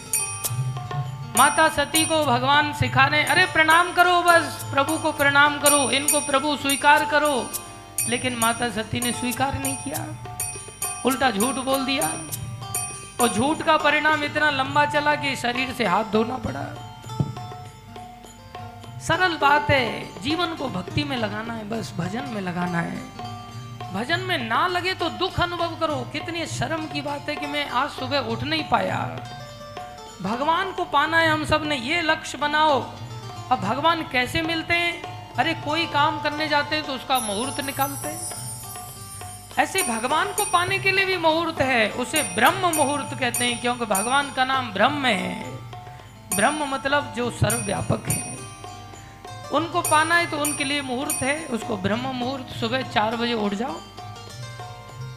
चार बजे के बाद उठना ही पाप है। आप कोई पाप ना भी करो, केवल चार बजे के बाद उठते हो वो उठना ही पाप है। बताओ। और सुबह सुबह उठ जाओ, उठ करके मंगल आरती करो। जो करे मंगला, कभी न होए कंगला। मंगल आरती करेगा, कभी कंगाल नहीं होगा। हम अपने मंदिर रोज जाने का प्रयास करते हैं मंगल आरती करने के लिए। वैकुंठ धाम सुबह साढ़े चार बजे होती है। जाते हैं, आते हैं वहाँ से। कल से हम यही मंगल आरती करेंगे आप सबके लिए। आप सब लोगों से निवेदन है, आप सब लोग उठ करके कल साढ़े चार बजे यहीं उपस्थित हो जाना। नहा धो के हो जाओ तो बढ़िया है, नहीं नहा धो के होते तो बिना नहाए ही आ जाना। लेकिन साढ़े चार बजे कल मंगल आरती का आप अनुभव करो, यहाँ मंगल आरती हम सब लोग मिल करके करेंगे, ठीक है? कल से ही ब्रह्म मुहूर्त में उठना चालू कर दो। क्योंकि यही आदेश है भजले प्राणी रे अज्ञानी। दो दिन की जिंदगानी वृथा क्यों? भटक रहा है। वृथा क्यों? भटक रहा है। भजले प्राणी रे अज्ञानी, दो दिन की जिंदगानी व्यथा क्यों? भटक रहा है। व्यथा क्यों? भटक रहा है। झूठी काया, ठगनी माया, चक्कर में क्यों आया जगत में? लटक रहा है जगत में, लटक रहा है झूठी काया, ठगनी माया, चक्कर में क्यों आया जगत में? लटक रहा है क्यों भटक रहा है। देखो हम कैसे मूर्ख हैं, कैसे भूले हुए हैं। कौन ऐसा कैदी है जो जेल में से नहीं जाना चाहेगा? लेकिन हम इस संसार रूपी कैद खाने में ऐसे रमण कर रहे हैं कि हमें किसी को चिंता ही नहीं कि हाँ हम निकलना चाहते हैं यहाँ से। निकालने वाले भगवान हैं। भगवान का भजन करो, बस सीधी सी बात है, और क्या करना है? लेकिन हम सब झूठे चक्करों में फंसे रहते हैं। ये झूठी सृष्टि भी ब्रह्मा से ही उत्पन्न हुई।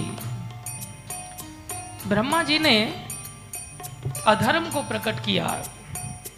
अधर्म के साथ मृषा मृषा मतलब झूठी। मृषा भी उत्पन्न हुई। अधर्म और मृषा इनको उठा करके अधर्म और मृषा ये बहन भाई हैं। लेकिन अधर्म का मतलब है जो बहन भाई भी आपस में संबंध बना सकते हैं। वही तो अधर्म है। बहन भाई ने आपस में संबंध बनाया और इनसे दंभ और माया उत्पन्न हो गए। दंभ मतलब दिखावा, माया मतलब चीटिंग दंभ और माया, ये भी बहन भाई। इन दोनों को उठा करके निरति नाम का असुर ले गया, उसकी कोई संतान नहीं थी। उसने भी इन दोनों का विवाह कर दिया आपस में।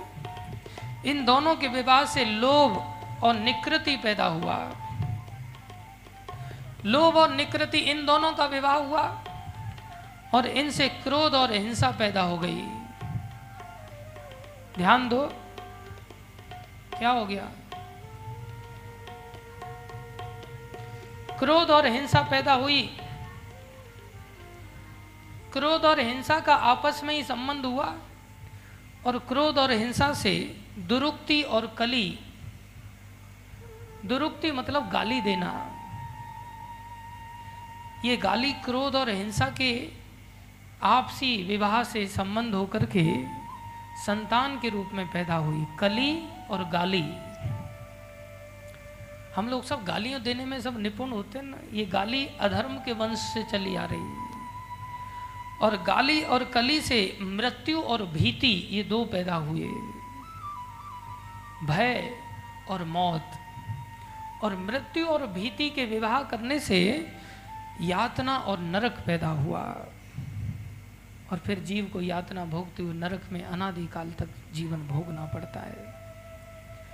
इसलिए जीवन को इस अधर्म के वंश में न डाल करके हमें भजन में लगाना है। भजले प्राणी, रे अज्ञानी दो दिन की जिंदगानी वृथा क्यों? भटक रहा है। वृथा क्यों? भटक। भजल प्राणी रे अज्ञानी, दो दिन की जिंदगानी वृथा क्यों? भटक रहा है। व्यथा क्यों? भटक रहा है। जब मैं मेरा करते हैं तो फिर गालियाँ निकलती हैं। राजा दक्ष गालियाँ ही तो दे रहा था। मैं और मेरा, तू और तेरा, है माया का घेरा। ये कांटा खटक रहा है, ये कांटा खटक रहा है। मैं और मेरा, तू और तेरा, है माया का घेरा। ये कांटा भटक रहा है, व्यथा जो भटक रहा है। बहुत ज़्यादा तेज नहीं और हाल स्लो भी नहीं, हमारी चाल के साथ चाल बदलनी चाहिए। नर्तन मिला है तुझको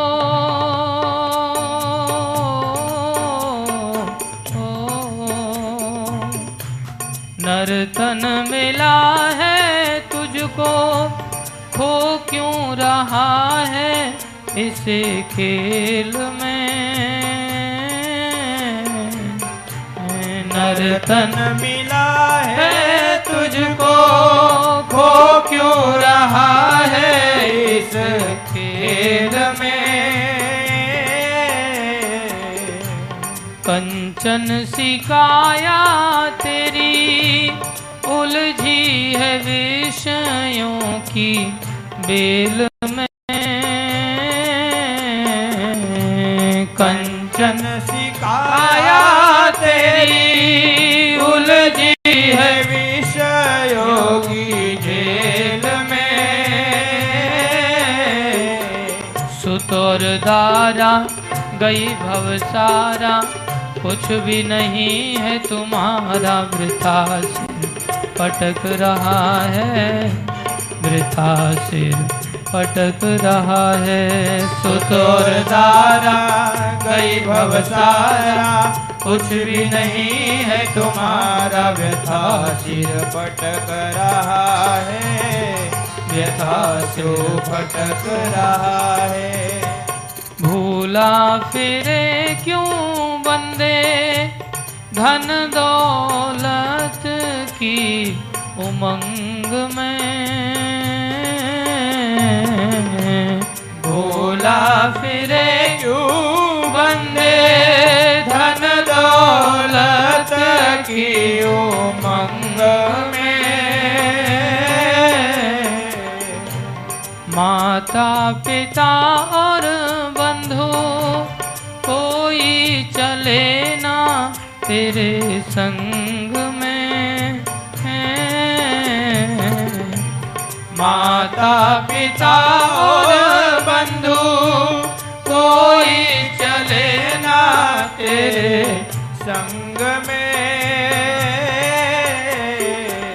मैं और मेरा, तू और तेरा, है माया का घेरा, ये कांटा खटक रहा है, ये कांटा खटक रहा है। मैं और मेरा, तू और तेरा है माया का घेरा, ये काटा खटक रहा है। ये काटो खटक रहा है। योनिया अनेक भोगी, प्रभु की कृपा से नर्तन पाया है। योनिया अनेक होगी प्रभु की कृपा से नर्तन पाया है। झूठे व्यसन में फंस कर हरि से न नेह लगाया है।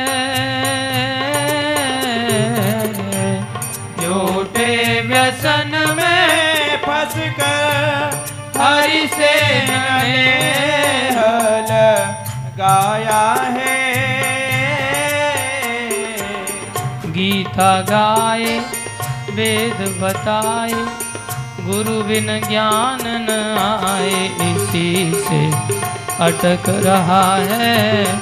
वृथा क्यों भटक रहा है? गीता गाए, वेद बताए गुरु बिन ज्ञान न आए इसी से अटक रहा है क्यों भटक भजले प्राणी रे अज्ञानी, दो दिन की जिंदगानी, वृथा क्यों भटक रहा? है वृथा क्यों भटक रहा? है भजले प्राणी रे अज्ञानी दो दिन की जिंदगानी व्यथा क्यों भटक रहा है? व्यथा क्यों भटक रहा है? बोलो हरे कृष्ण महामंत्र की। बोलो भक्त और भगवान की। ये जीवन सरल भाषा में केवल भजन करने के लिए मिला है। लेकिन हम भजन को छोड़ करके दुनिया भर के काम करते हैं। अरे जेल के अंदर जो खाना पीना है, जो सामान है, वो सब सरकार देती है या व्यक्ति अपनी मेहनत करके कमा के खाता है? मेहनत तो उससे ज़बरदस्ती कराई जाती है। वास्तव में उसका सब भरण पोषण का खर्चा कौन उठाती है? सरकार उठाती है। और अगर वो सरकार का भजन करने लग जाएगा तो उसे काम कराया जाएगा क्या फिर वहाँ? भगवान वो सरकार है कि इस संसार में भी हमें सब कुछ देते हैं। और अगर हम भजन करने ले जाएँगे तो फिर काम धंधा करने की आवश्यकता ही नहीं पड़ेगी। हम भजन नहीं करते, इसलिए सब कुछ करना पड़ता है। पसीना बहाना पड़ता है, पत्थर तोड़ना पड़ता है। सरल भाषा में यही उपदेश हम सब ग्रहण करें, जो शंकर भगवान माता सती को समझाना चाह रहे थे। लेकिन उन्होंने उस अवतार में तो नहीं समझा। दोबारा उनका अवतार हिमालय की पुत्री के रूप में मैना के गर्भ से हुआ और माता पार्वती के नाम से विख्यात हुई। बोलो, पार्वती माता की। पार्वती माता ने बहुत आराधना किया और आराधना के पश्चात पुनः भगवान शंकर को पति रूप में प्राप्त किया। पति रूप में प्राप्त करके अब उसी वट वृक्ष के नीचे शंकर भगवान बैठे हुए हैं और माता पार्वती जाकर के अभी अपना मस्तक उनके चरणों में भूमि पर स्पर्श करती हैं। इसे पंचकोनी प्रणाम करते हैं। मस्तक सर से ज़मीन को लगे। मस्तक लगना चाहिए, हाथ लगने चाहिए, कोहनियाँ लगनी चाहिए, घुटने लगने चाहिए, पंजे लगने चाहिए। ऐसे पाँच कोने जब ज़मीन से स्पर्श करते हैं, इसे पंचकोनी प्रणाम कहते हैं। माताओं को ये प्रणाम करना चाहिए और भक्तों को जगह को ध्यान में रखते हुए या तो पंचकोनी प्रणाम करना चाहिए या दंडवत प्रणाम करना चाहिए। माताओं को दंडवत प्रणाम नहीं करना चाहिए। माताओं के लिए पंचकोनी प्रणाम का विधान है। अब माता पार्वती जो दुर्गा ही हैं, अब वो पंचकोनी प्रणाम करते हुए शंकर भगवान से प्रार्थना करते हैं, प्रभु, अब आप वो अमर कथा सुनाइए, जिससे कि हमारा मन भक्ति से पूरित हो जाए और हम भगवान को पहचान सकें। बिना भक्ति के भगवान नहीं पहचान में आते ना। गीता में भगवान के, भक्त्या माम अभिजानाति। केवल भक्ति मुझे जान सकते हैं। यावन यशास्मि तत्वतः जैसा मैं हूँ, केवल भक्ति से ही जाना जा सकता हूँ, और कोई मुझे नहीं पहचान सकता। बाकी सब मोहित हो जाएँगे, भ्रमित हो जाएँगे। माता सती मोहित हो गई तो हम और आप कौन से खेत की मूली हैं? भक्ति में लगे, माता ने भी इसी कथा को सुना और ये अमर कथा अमरनाथ के रूप में जानी गई। वहाँ पर शंकर भगवान ने इसको सुनाया था। बोलो श्रीमद् भागवत महापुराण की ये वही कथा है जो हम सबको अमर कर सकती है, भगवान से मिला सकती है। लेकिन हम मिलना नहीं चाहते, हम मैं मैं के चक्कर में पड़े रहते हैं, पजर रोग में संसार में जीवन बिता देते हैं। एक दूसरे की टांग खींचने में बिता देते हैं। मैं मैं, तू तू, बस तू तू, मैं मैं चलती रहती है। मैं मैं छोड़ो, तुम तुम करना सीखो। राजा दक्ष का तो केवल सरी बकरे का लगा था, हम तो पूरे ही बकरे बना दिए जाएँगे। जो ज़्यादा मैं मैं करता है ना, उसका अगला जन्म किसका मिलता है फिर?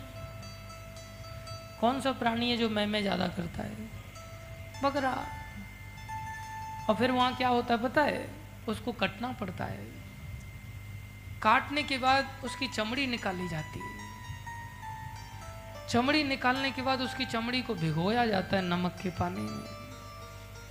उसके बाद उसको सुखाया जाता है।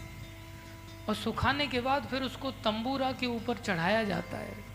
और फिर उसको खींचा जाता है, ताना जाता है। फिर उसमें एक वायर लगा करके फिर बजाया जाता है, तब आवाज़ आती है, तुम तुम तुम तुम। पहले क्या कर रहा था वो बकरा? अब क्या कर रहा है? अब तुम तुम पे आया। पहले से ही तुम तुम करने लगता तो फिर ये बकरा क्यों बनना पड़ता? क्यों चमड़ी खिंचाई होती? क्यों इतना परिश्रम होता?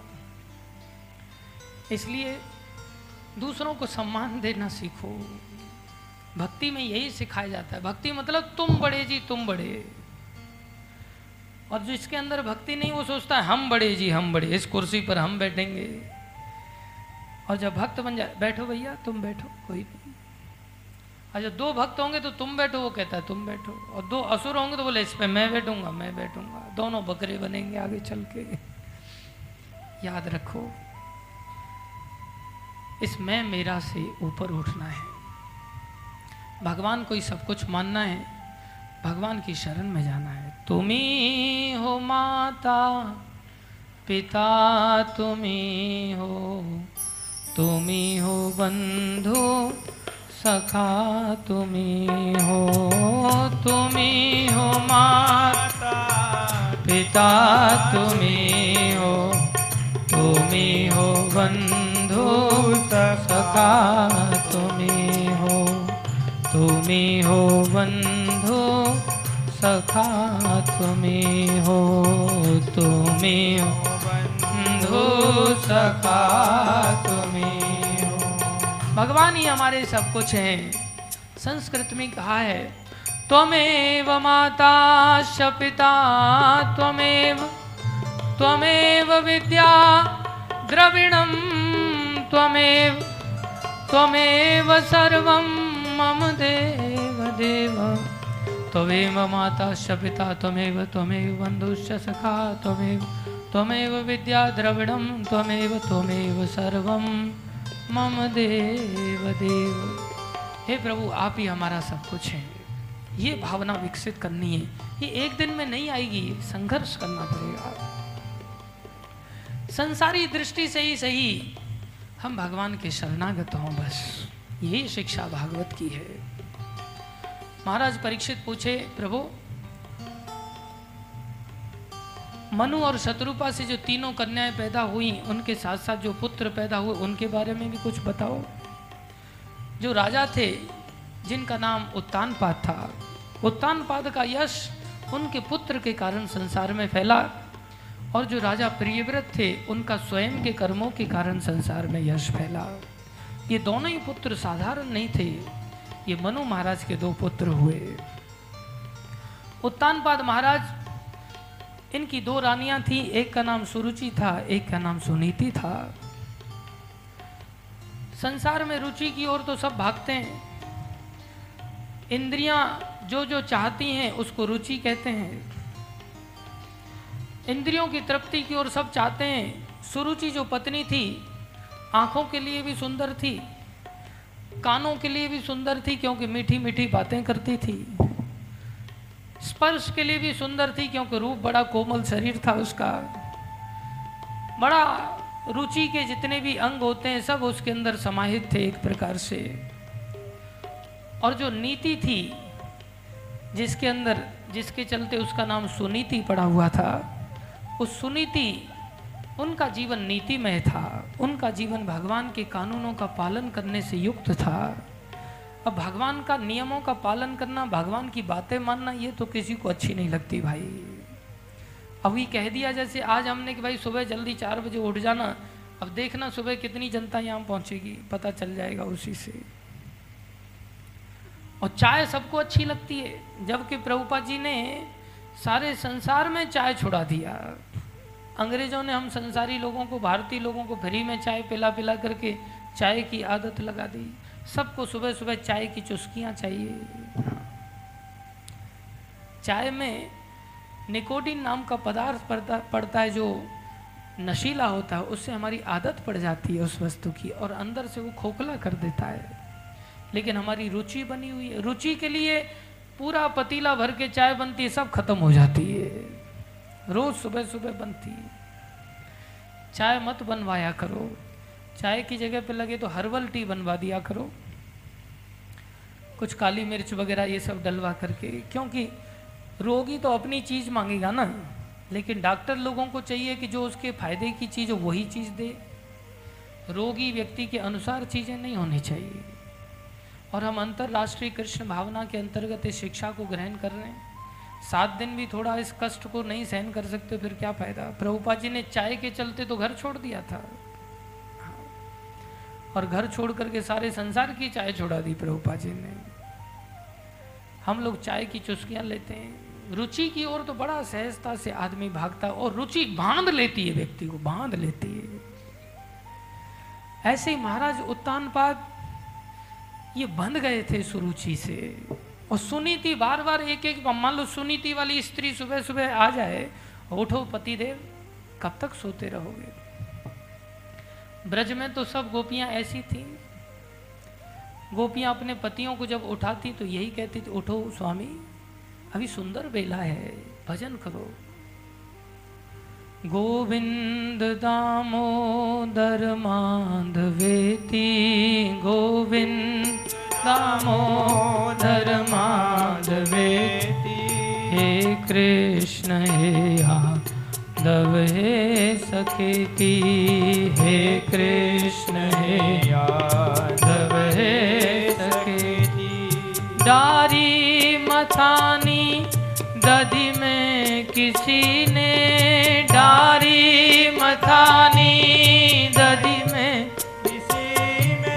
तब ध्यान आयो, दधि चोर का ही तब ध्यान आयो, दधि चोर का तब ध्यान आयो, दधि चोर काही तब ध्यान आयो, दधि चोर काही हे कृष्ण, हे यादव हे सकेती हे कृष्ण, हे यादव हे सकेती गोविंद दामो धर्मांधवेती गोविंद दामोदर माधवेती कैसा ब्रज था जहाँ गोपियाँ सब भगवान की परम भक्त हैं?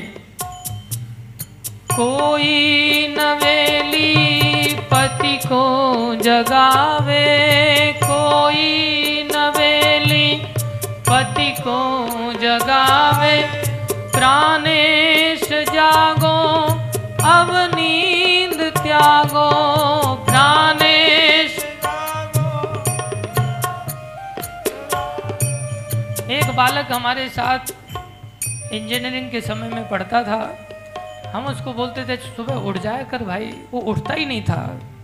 हमने कहा, बेटा, माया उठाएगी आगे चल करके तेरे को। उसकी नौकरी लग गई बाद में। अब उसकी पत्नी उसको उठाती, उठो। और सुबह चार बजे उठा देती उसको क्योंकि नौकरी पे जाना होता था उसको। तीन घंटे का ट्रेवल करके। और वो पहुँच जाता था वहाँ चार बजे उठ करके आठ बजे पहुँच जाता था नहा धो करके। फिर वहाँ से फ़ोन करता था अपनी पत्नी को फिर कहता था, उठ गई तुम? बोले, नहीं, अभी तो सो रहे हैं हम। उठेंगे अभी। ऐसा संसार है। अब ये ऐसी पत्नियाँ, नीति, सुनीति वाली पत्नियाँ हैं क्या? आजकल पत्नी उठने का नाम नहीं लेती। सास उठ करके सब काम करती है, पत्नी महारानी सोती रहती है आराम से। लेकिन ब्रज में तो सब सुनीति वाली पत्नियाँ थी। कोई नवेली पति को जगावे।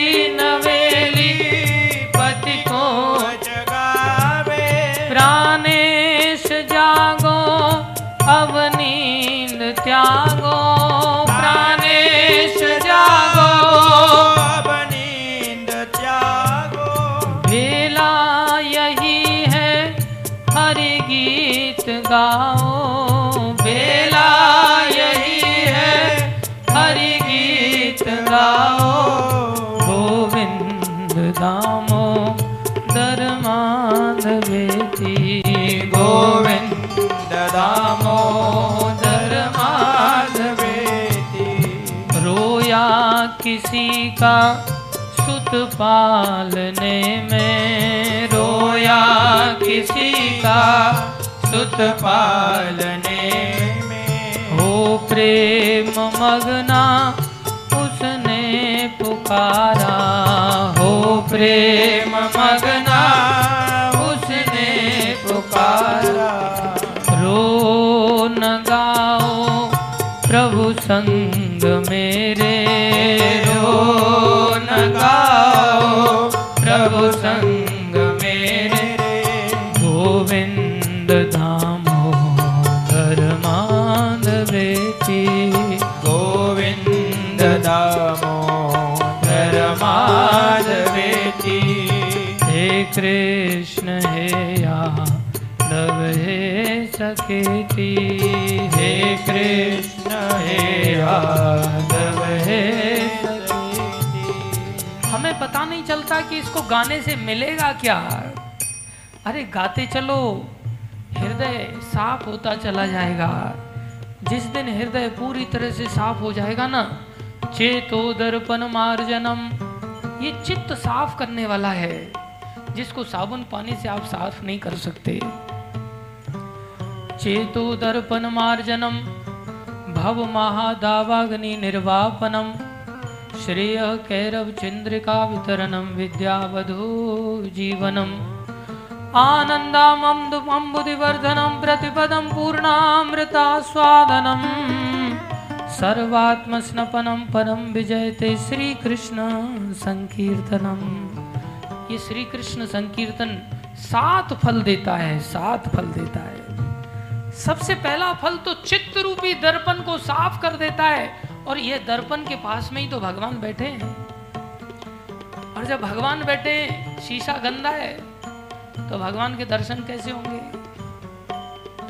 शंकर भगवान ने कहा है, मुकुर मलिन और नयन विहीना मुकुर मलिन और नयन विहीना राम रूप देखें कि दीना राम रूप देखें कि दीना मुकुर माने शीशा, चित्त गंदा है, आँखें हैं नहीं तो भगवान का दर्शन कैसे होगा? सबसे पहला फल चित्त को साफ़ कर देगा, और साक्षात भगवान के हृदय में दर्शन होंगे। इसे करो बस करते चले जाओ।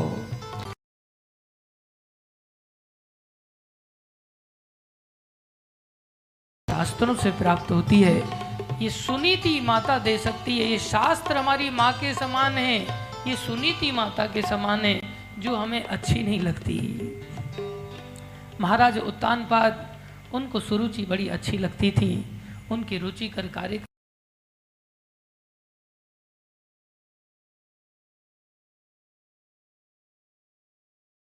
जीना सुनीति को सुनीति से रहा नहीं जाता था। सुनीति को जब ज़्यादा देखा तो सुनीति को उन्होंने नगर से बाहर ही निकाल दिया।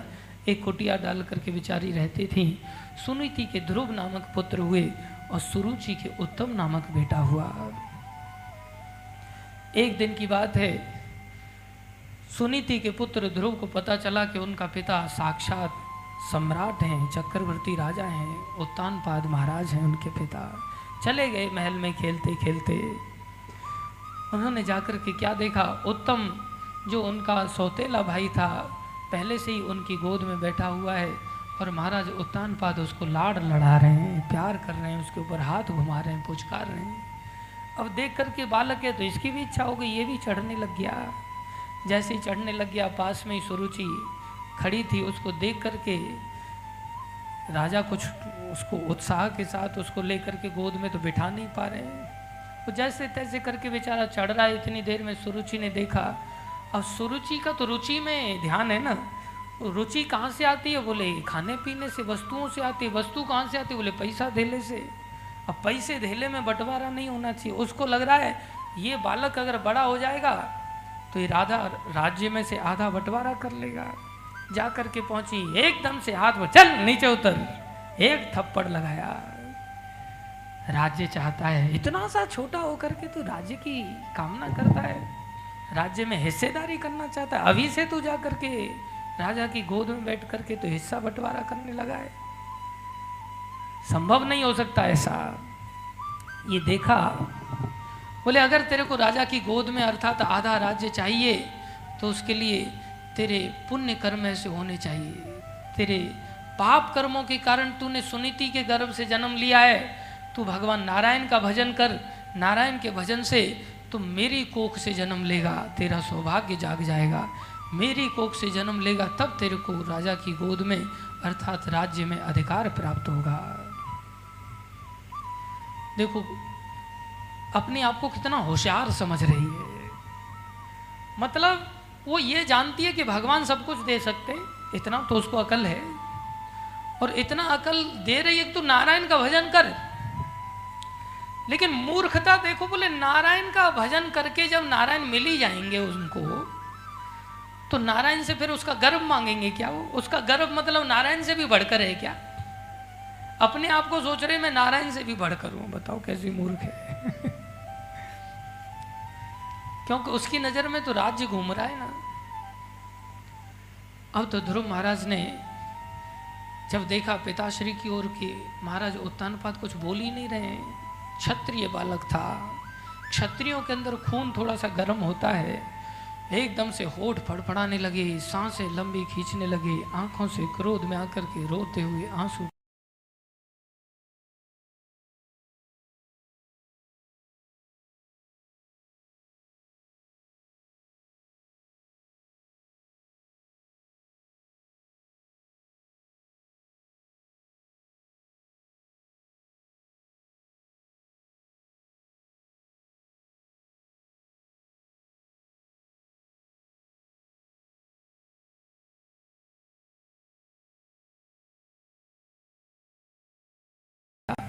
क्यों चिंता करते हो? क्या बात हुई? बताया उन्होंने, ऐसा ऐसा हुआ है। बड़ी लंबी लंबी साँसें ले रहे हैं। अरे, बेटा, तुम मेरा बेटा है ना? चिंता क्यों करता है? बोले, नहीं, मेरे पिता से भी बढ़कर कोई है क्या? अरे, तेरे पिता से भी बढ़कर तेरे दादाजी हैं, मनु महाराज हैं। उनसे भी बढ़कर ब्रह्मा जी हैं, परदादा हैं। बोले, मुझे उनसे भी बढ़कर राज्य चाहिए। राज्य को लेकर के झगड़ा चालू हुआ था ना। बोले, सबको जो कुछ भी मिला है ना बेटा, भगवान श्री कृष्ण की कृपा से प्राप्त हुआ है। तुम एक काम करो, उनका भजन करो, उनकी भक्ति करो। और तुम्हारी सौतेली माँ ने जो कहा है ना, वो ठीक ही कहा है। उन्होंने कहा है, उन्होंने खुद भी कहा है ना, नारायण का भजन कर बेटा। तो उनकी इस बात को तू पकड़ ले। बाकी गुण दोष में संसार है। गुण भी होते हैं लोगों के अंदर, दोष भी होते हैं। एक काम कर, तेरी सौतेली माँ ने जो गुण वाली बात कही है, उसको तो ध्यान से पकड़ ले। और जो दोष वाली बात है कि भगवान से मेरी कोख में आने का तू मांग लेना वरदान, बोले, ये मत करना। मूर्ख है वो। अपने आप को भगवान से भी बढ़कर मान रही है। ऐसा वरदान नहीं मांगना। और बेटा, भगवान को अगर पाना चाहता है, और छोटा सा बालक है, पाँच साल का बालक है, पाँच साल का बालक कितना बड़ा होता है। पाँच साल के बालक को मैया सिखा रही है, बेटा, एक काम करना, माँ अमंगलम तात। हे तात, मन में ईर्ष्या भी, मन में भी ईर्ष्या अपनी सौतेली माँ के प्रति मत रखना। ईर्षा का सब जगह त्याग बताया है भागवत के अंदर। ईर्षा मत करना। और अनन्य भावे, अनन्य भाव से भगवान श्री कृष्ण की शरण लेना। ऐसी शरण लेना कि किसी की याद ही ना आए भगवान की शरण लेते समय। मैया, कहाँ मिलेंगे भगवान? अनन्य भाव से बेटा भजन करना और साथ में माँ के प्रति ईर्षा मत करना। ऐसी माँ संसार में मिलेगी कोई? संसार की माएँ कैसी होती पता है? तेरे को कुत्ता कहा उसने? तू उसको गधा कहता। सुन के चला आया खाली ऐसे ही। बोलता, तू गधा, तेरा बाप गधा, तेरी माँ गधा, तेरा खानदान गधा। चुपचाप मुँह लटका करके चला आया है। संसार की सब माताएँ केवल ईर्ष्या सिखाती हैं, द्वेष सिखाती हैं। इसलिए सब माताएँ माताएँ नहीं, माताएँ तो मात्र साढ़े तीन हुई हैं। एक माता सुनी थी जो इतनी नीतिवान है कि वो बालक पाँच साल के बच्चे को सिखा रहे, बेटा ईर्षा मत करना। और बेटा, भगवान की शरण ऐसी लेना निष्ठा से कि बिल्कुल अनन्य भाव से पाँच साल के बच्चे को बोल रही, अनन्य भाव से। भूल जाना सब कुछ। केवल कृष्ण ही याद रहे, बस। माता कहाँ मिलते हैं भगवान? सुना है जंगल में मिलते हैं। पाँच साल के बच्चे को जंगल का रास्ता दिखा रही हैं। देखो, उस माता का विश्वास भी कितना ज़्यादा होगा भगवान के चरणों में। लोग नाटक में तो कई बार ऐसा दिखाते हैं कि ध्रुव जी रात को अचानक से सोते हुए माता को छोड़ करके चले गए। भागवत ऐसा नहीं कहती। उससे माँ का सम्मान घट जाता है। उसके माँ की भक्ति कम हो जाती है। लेकिन माता सुनीति यहाँ खुद भेज रही हैं। माता सुनीति, ऐसा नहीं कि रात को सोते समय छोड़ करके वो चला गया बालक। नहीं, माता सुनीति ने भेजा, बेटा जा, जंगल में जा। घर बसे घर बसे, घर में वैराग्य कहाँ? मोह ममता में चित्त पागे है, पे पागे है। ये चित्त, मोह, ममता में पग जाता है। जैसे गुलाब जामुन के अंदर चाशनी अंदर चली जाती है। रोम रोम में, संसार में तो घर बसे घर बसे। घर में रहते रहते मोह, ममता ही जागती है भाई। भगवान का प्रेम नहीं बढ़ता। बालक को आदेश दिया शिक्षा देकर के। पाँच साल का बालक घर छोड़ दिया, देखो। जंगल में चल पड़े। जंगल में जा रहे हैं ऐसी निष्ठा माने ही पहली गुरु तो माई होती है ना। और पहली गुरु संसार की जो माए हैं, वो आँखें फोड़ देती हैं, पहले ही अंधा कर देती हैं। बोले, वो माँ माँ नहीं है। निकले घर से तो भगवान मिल गए, निकलते ही कौन? भगवान बोले, साक्षात नारद जी के दर्शन हो गए। बोलो, नारद जी महाराज की, नारद जी भगवान के अवतार भी हैं और गुरु भी हैं, वैष्णव भी हैं। नारद जी ने देखा, अरे बालक देखते ही नारद जी को एकदम से प्रणाम किया। कहाँ जा रहे हो तुम? बोले, भगवान को पाने के लिए जा रहा हूँ। क्यों? बोले, मेरे को सबसे बड़ा राज्य चाहिए। अरे, क्या हुआ था? मेरे को तमाचा मारा, मेरी सौतेली माँ ने गोद में चढ़ने नहीं दिया, मेरे को राज्य लेके रहना है बस। अरे तो बेटा, इसमें कौन सी बड़ी बात है? तुम पाँच साल की उम्र देख तो छोटा सा बालक है, थप्पड़ मार दिया तो क्या हो गया? जा, वापस जा। तुम्हारी माँ है आखिरकार। मार दिया तो मार दिया। बोले, नहीं, हम वापस नहीं जाएँगे। आप हमारी सहायता कर सकते हो तो करें। नहीं कर सकते तो आप साइड में हो जाएँ। आप पहले ये बताइए, आप हैं कौन? बोले, मैं नारद हूँ। आप नारद नहीं लगते। नारद जी तो सबका मार्गदर्शन करते हैं। आप तो मुझे वापस भेज रहे हैं। बोले, नहीं बेटा, मैं नारद हूँ। लेकिन तुम निकले हो ना तुम राज्य की कामना से निकले हो, सहिष्णुता के साथ नहीं निकले। ये भक्ति का मार्ग कोई ऐसा कोई खेल थोड़ी है, कोई बच्चों का रास्ता थोड़ी है कि तुम एकदम से चल पड़े और भगवान मिल जाएँगे तुमको? अरे हज़ारों साल तक लोग आराधना करते, तब भी भगवान आसानी से नहीं मिलते। उसके लिए तो वैसी सोच लेकर के निकलना पड़ता है। तुम्हारी जो अभी सोच है ना, ये तो सहनशीलता वाली सोच नहीं है। तृणादपि सुनीचेन सहिष्णु सहिष्णुनाम। अमानना मान देन कीर्तनीय सदा हरि। चैतन्य महाप्रभु ने शिक्षा दिया पेड़ से भी ज़्यादा सहनशील होकर के कोई व्यक्ति निकलेगा, तब जाकर के भगवान मिलेंगे, ऐसी थोड़ी भगवान मिल जाएँगे। तुम तो आज सहन ही नहीं कर पाया। बोले, नहीं, मैं वापस नहीं जा सकता। जैसे भी है, मुझे राज्य चाहिए। नारद जी ने देखा बोले, बाद में चल करके तुम्हें पछताना होगा बेटा। अब तुम नहीं मान रहे तो क्या कर सकते? जिद कर रहे हो तो कोई नहीं। चलो, भक्ति करने के लिए ही निकल पड़ो। भक्ति से ही सब कुछ प्राप्त होता है।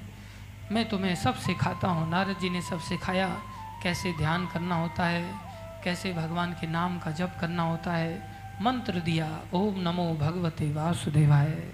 द्वादश अक्षर मंत्र दिया, सब विधि विधान बताए। और बोले, बेटा, सातवें दिन ही अगर तुम निष्ठा के साथ भजन करोगे तो सातवें दिन ही तुम्हें आकाश में गंधर्व आदि दिव्य आत्माओं के दर्शन होने लगेंगे, सातवें दिन ही। हम तो नियमों के अनुसार भजन करते नहीं ना, इसलिए हमें कुछ दिखाई नहीं देता। हम तो सोचते, बस माला घुमा लिया, बस हो गया सब कुछ ऐसे ही। नहीं। शिक्षा दिया, सब बातें सिखाया। और बोले, बेटा, उनकी राजधानी कानपुर के पास बिठूर में थी। महाराज उत्तानपाद की राजधानी। गंगा किनारे बोले, तुम एक काम करो, नारद जी जान गए बालक है, बेचारा इसको जल्दी भगवान मिलने चाहिए। उसके लिए उन्होंने आदेश दिया, एक काम करो, तुम यहाँ से सीधे मथुरा में मधुवन चले जाओ। मधुवन वो स्थान है, देखो सतयुग की घटनाएँ।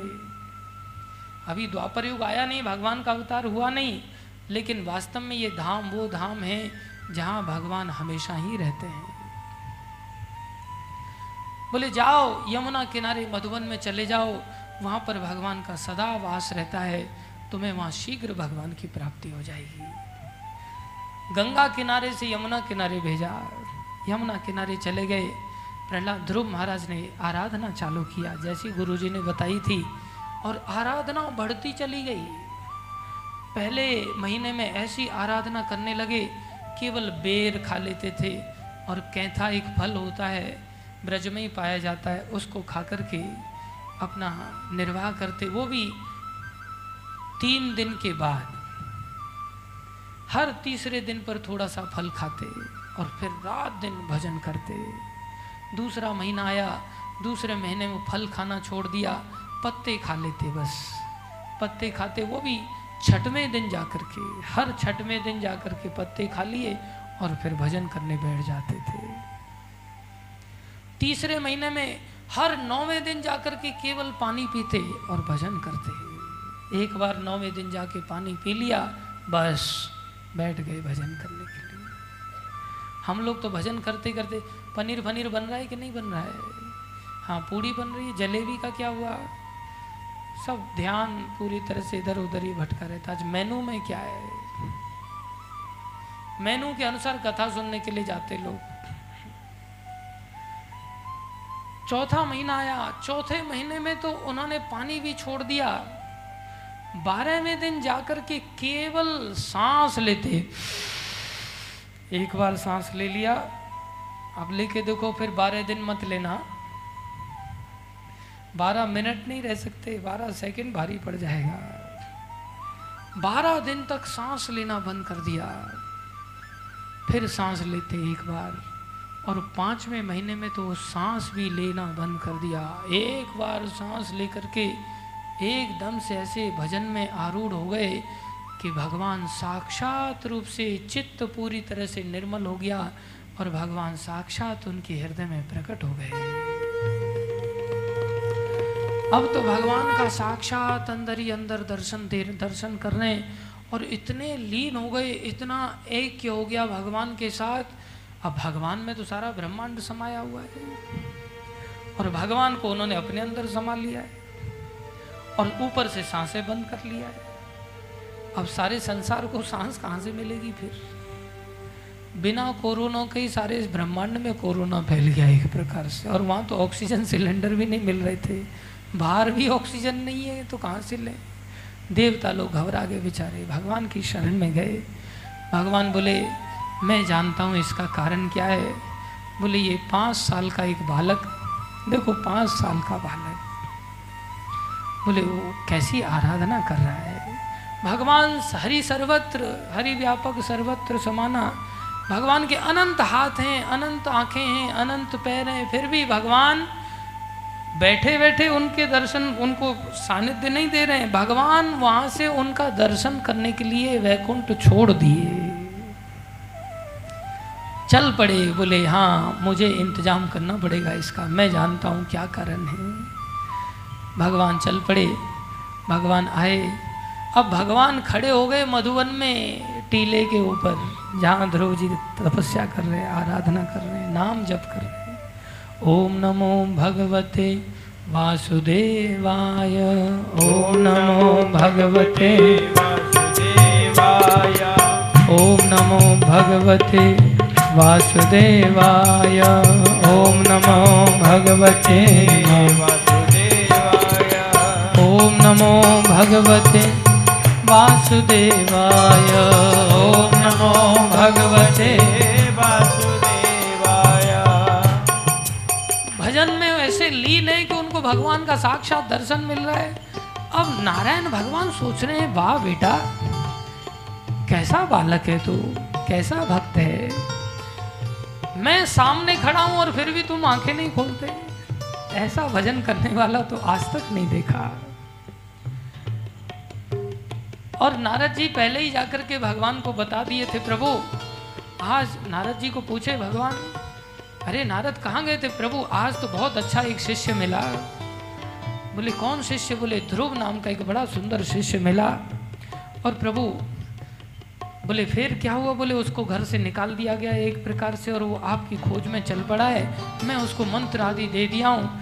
फिर बोले, अब क्या होगा फिर? बोले, फिर क्या प्रभु, मैंने उसको बोल दिया, तेरे को शीघ्र भगवान के दर्शन मिल जाएँगे। शीघ्र मतलब कितना बोला तुमने? बताओ जरा। बोले, छह महीने में ही तुम्हें दर्शन मिल जाएँगे, भगवान दुखी हो गए। अरे, मैं तो सोच रहा था, अभी दर्शन देने जाऊँ उसको। तुमने छह महीने का बोल दिया, अब मुझे छह महीने रुकना पड़ेगा। नारद जी बोले जब आपको इतना ही जल्दी थी तो फिर मेरे को क्यों भेजा? पहले खुद ही चले जाते दर्शन देने के लिए। बोले, नहीं, मेरा ही बनाया हुआ विधान है कि गुरु के बिना मेरी प्राप्ति नहीं होती। अब तुम गुरु बन करके चले गए थे। तुमने छः महीने का समय दिया तो मुझे छः महीने इंतज़ार करना पड़ेगा। भगवान तो उतावले बैठे रहते हैं। भगवान खाली देखते हैं, प्रबल इच्छा, सच्ची इच्छा किसकी है? इधर भगवान पहले से ही उतावले थे, भगवान छः महीने का समय पूरा कर रहे थे, अपनी ओर से बाकी तो नाटक चल रहा था। भगवान चले गए, भगवान देख रहे हैं, ये आँखें नहीं खोलता। भगवान ने देखा, ऐसे नहीं खोलेगा, अंदर से हटानी पड़ेगी छवि। भगवान ने अंदर से अंतर ध्यान किया, अपने आप को जैसे ही अंतर ध्यान किया, टप से आँखें खोल दिया, एकदम से देखने लगे, अरे, कहाँ चले गए प्रभु? देखा तो सामने साक्षात खड़े हैं भगवान।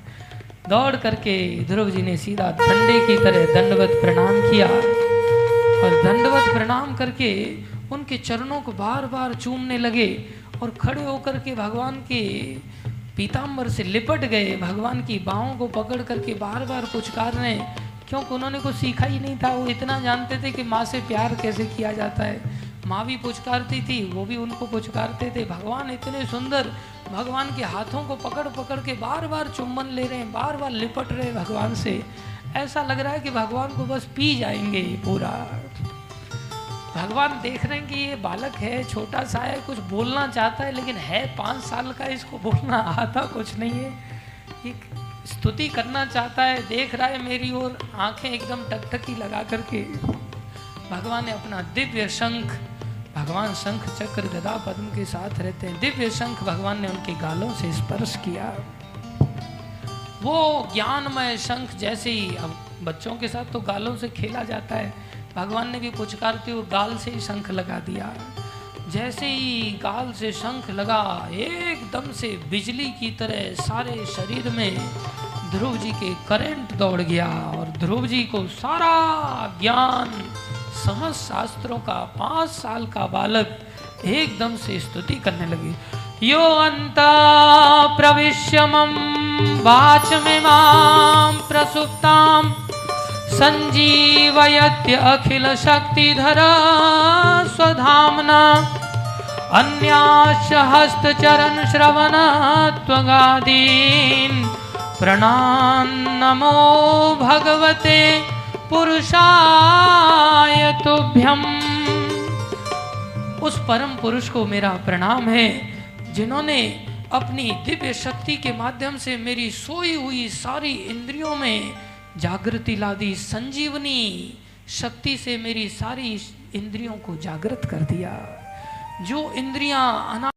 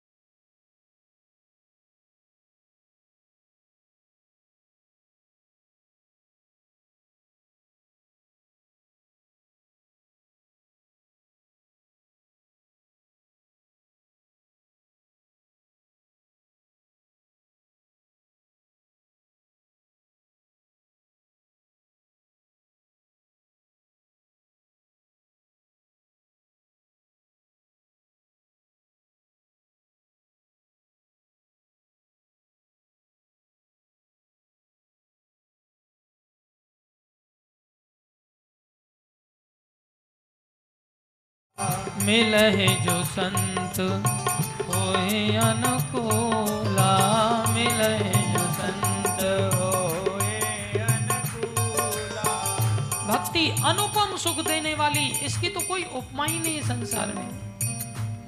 कह रहे हैं ना, तात स्वर्ग, अप वर्ग सुख, धैर्य तुला एक अंग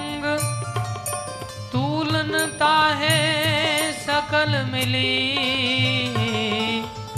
जो सुख लव सत्संग। अरे सत्संग का ही सुख इतना बड़ा है, वहीं से तो भक्ति आती है कि मुक्ति का सुख भी तुच्छ बन जाता है। अब तो ध्रुव जी, मन ही मन स्मरण करने काश गुरु जी की बात मान लेते उस समय। लेकिन उस समय तो पागल थे ना, केवल राज्य चाहिए। बोले गुरु जी की बात तो तब मानते, जब हमारी बुद्धि ठिकाने पे होती। अरे, इन देवताओं ने मेरी बुद्धि को खराब कर दिया था। देखो, भक्ति करने जाओगे तो हर व्यक्ति टांग खींचता है। देवता लोग भी आसानी से नहीं जाने देते। देवता भी सोचते हैं, अरे, ये भक्ति करके तो हमारे देखते देखते हमसे ऊपर निकल जाएगा। इसलिए देवता लोग बुद्धि को भ्रमित कर देते हैं। लड्डू लुढ़काने लग जाते हैं, अप्सराएँ भेज देंगे, अमृत भेज देंगे। धन दौलत दे देंगे, बोले, कैसे भी ये फंस जाए इन सब चक्करों में? भक्ति से छूट जाए, मंगल आरती छूट जाए, इसकी भक्ति छूट जाए, सब छुड़वा देते हैं। भगवान के सामने कह रहे हैं, अरे, इन देवताओं ने मेरी बुद्धि खराब कर दी थी, मैं क्या करूँ अब इसमें? अब तो ध्रुव जी समझ रहे हैं कि भगवान जाने वाले हैं, प्रणाम किया। भगवान के चरणों में निवेदन करते, प्रभु, मेरे को एक वरदान ज़रूर दीजिए। बोले, मांगो ध्रुव। प्रभु मुझे आप अपने भक्तों में आसक्ति दे दो बस। ऐसा मेरा जीवन बन जाए कि मेरा, आपके भक्तों के बिना जीवन निर्वाह ना हो। अर्थात मेरे गुरु नारद जी के चरणों में मेरा प्रेम जागृत कर दो। क्योंकि अगर नारद जी की बात में मान लेता तो आज आपसे विरह मुझे सहन नहीं करना पड़ता। ध्रुव जी जान रहे हैं कि राजपाट तो हमें सौंपेंगे, इसी के लिए हम आए थे। भगवान ने वरदान दिया तथास तो बोले, लेकिन तुम्हें छत्तीस हज़ार वर्षों तक राज्य करना पड़ेगा। और तुम्हारी जो सौतेली माँ है, तुम्हारे सौतेले भाई को यक्षों के द्वारा मार दिया जाएगा। उनकी खोज में तुम्हारी सौतेली माँ भी जंगल में दावाग्नि को प्राप्त होकर के भस्म हो जाएगी। भक्त अपराध का दंड उसको अवश्य भोगना पड़ेगा। और उसके पश्चात तुम ध्रुव लोक की प्राप्ति करोगे, मेरी प्राप्ति हो जाएगी। अब तो ध्रुव जी दर्शन करके कृतार्थ हो गए, भगवान अंतर ध्यान हो गए। अब मन ही मन थोड़े दुखी भी हैं, लेकिन क्या करें, वरदान प्राप्त करके। इधर महाराज उत्तान पाद नारद जी ने जब ध्रुव जी को आशीर्वाद दे के भेजा, नारद जी उत्तान पाद महाराज को सांत्वना देने चले गए, चिंता मत करो। उत्तान पाद महाराज भाई साधारण नहीं थे, ऐसा मत समझना कि साधारण राजा थे, उन्होंने अपनी पत्नी को निकाल दिया बाहर। उनको एहसास हुआ बाद में। कई बार ऐसी घटनाएँ घटित हो जाती हैं। अच्छे अच्छे लोगों से भी कई बार ऐसी गलतियाँ हो जाती हैं। उत्तान पाद महाराज मनु महाराज के पुत्र हैं और मनु महाराज ऐसे व्यक्ति हैं जिनका जीवन अयातयाम व्यतीत होता है। अयातयाम। सारी सृष्टि के राजा हैं। उसके पश्चात भी उनका जीवन अयातयाम। अयातयाम उसको कहते हैं। जैसे मान लो आपने खीर बनाया और खीर तीन घंटे से पहले खा लिया या चार छः घंटे से पहले खा लिया तो तो अच्छी बात है। अगर खीर खट्टी हो गई, खराब हो गई तो उस कहते हैं यातयाम। खीर खराब हो गई मतलब यातयाम, चली गई। अयातयाम मतलब खराब होने से पहले उपयोग कर लिया। ऐसे जो क्षण व्यर्थ में चला गया, उसे यातयाम जीवन कहते हैं। और जो क्षण बिना भजन के नहीं गया, उसे अयातयाम कहते हैं। बोले, इकहत्तर चतुर्युग तक महाराज मनु ने शासन किया। इकहत्तर चतुर्युग, सतयुग, त्रेता, द्वापर, कलयुग, ये एक चतुर्युग होता है। ऐसे सेवेंटी वन साइकिल इतना शासन किया है। और इतने शासन में भी उनका एक क्षण भी बिना भजन के नहीं गया। इसे अयात याम जीवन कहते हैं। ऐसे महान भक्त हैं मनु महाराज। बोलो, मनु महाराज की। हम लोग तो थोड़ा सा भी जप करने के लिए, भजन करने के लिए बोले, टाइम किसके पास है? जैसे सारी सृष्टि के राजा हम ही हैं, हमसे ही सृष्टि चल रही है। दो पैसे के आदमी हम सभी। छोटी छोटी चीज़ों की जिम्मेदारियाँ निभाते हैं। उस ज़िम्मेदारी में भी सारा समय व्यर्थ में ऐसे ही चला जाता है, कोई भजन साधन करता नहीं है। वो इतनी ज़िम्मेदारी निभा निभा करके भी भजन करते हैं। ऐसे ही अर्जुन थे, जिनको भगवान ने कहा माँ मनुस्मर युद्ध है च, मेरा स्मरण करते हुए युद्ध लड़ो अर्जुन। उन्होंने वैसा ही युद्ध लड़ा। वो मनु महाराज, उनके द्वारा शिक्षित महाराज उत्तान पद उनके पुत्र है ना तो साधारण कैसे हो सकते हैं? रोने लग गए। अरे, मैं कैसा स्त्री लंपट सुरुचि के चक्कर में, भोगों के चक्कर में पड़ गया। मेरा पाँच साल का बालक बेचारा जंगल में चला गया। पता नहीं अब तो उसको भेड़िए खा गए होंगे, पता नहीं जंगली जानवर अब कहाँ होगा। महाराज उत्तान पाद को नारद जी दर्शन देने आए।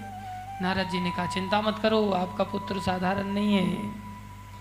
वत्साश्रय भगवान, जो भगवान गौ माता की तरह रक्षा करने वाले, जैसे गाय अपने बछड़े की रक्षा करती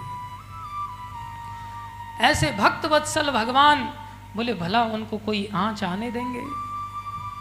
अरे, वो तो भगवान को पा करके लौटेगा, चिंता मत करो। सांत्वना प्राप्त हुई, लेकिन अंदर से मन नहीं मान रहा था। इतनी देर में छह महीने बीत गए, एक व्यक्ति जंगल से आया, महाराज ध्रुव जी ने भगवान के साक्षात दर्शन किए और ध्रुव जी नगर की ओर लौट के आ रहे हैं अभी। इतना सुनते ही, अरे, कहाँ ध्रुव बेटा बेचारा पाँच साल का, कहाँ आएगा लौट करके? तुम मज़ाक कर रहे हो।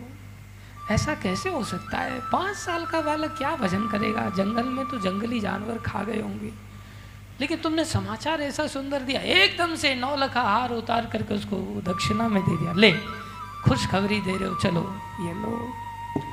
रथ तैयार किया रथ पर आरूढ़ होकर के और पालकी में दोनों माताओं को बिठा करके चल पड़े जंगल की ओर। जंगल की ओर देखा सामने से एक सूर्य की तरह पाँच साल का बालक चला आ रहा है।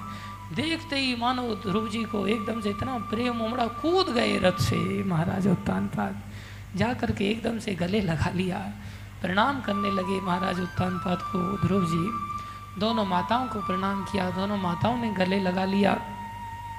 ध्रुव जी आए, ध्रुव जी के ऐसे सुंदर गुणों को देखा, भगवान का प्राप्ति हो गया, अब और क्या गुण बाकी रह गया? सारे शास्त्रों का ज्ञान उनको प्राप्त हो गया। इतनी सुंदर स्तुतियों से पता चला। अब तो ध्रुव जी के गुणों को देख करके महाराज उत्तनपाद इतने प्रसन्न हुए, ध्रुव जी को ही राजा बना दिया। स्वयं नगर छोड़ करके, जंगल में जा करके भगवत आराधना करके, भगवत धाम की प्राप्ति किया। ध्रुव जी सुंदर शासन करने लगे। ध्रुव जी का विवाह हुआ। एक, दो पत्नियों से इनका विवाह हुआ। एक का नाम भ्रमी था, एक का नाम इला था। ध्रुव जी शासन करने।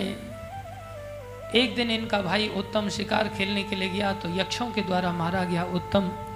उत्तम के प्रति बदला लेने के लिए, उत्तम को खोजने के लिए माँ चल पड़ी। माँ जंगल की आग में जल करके राख हो गई।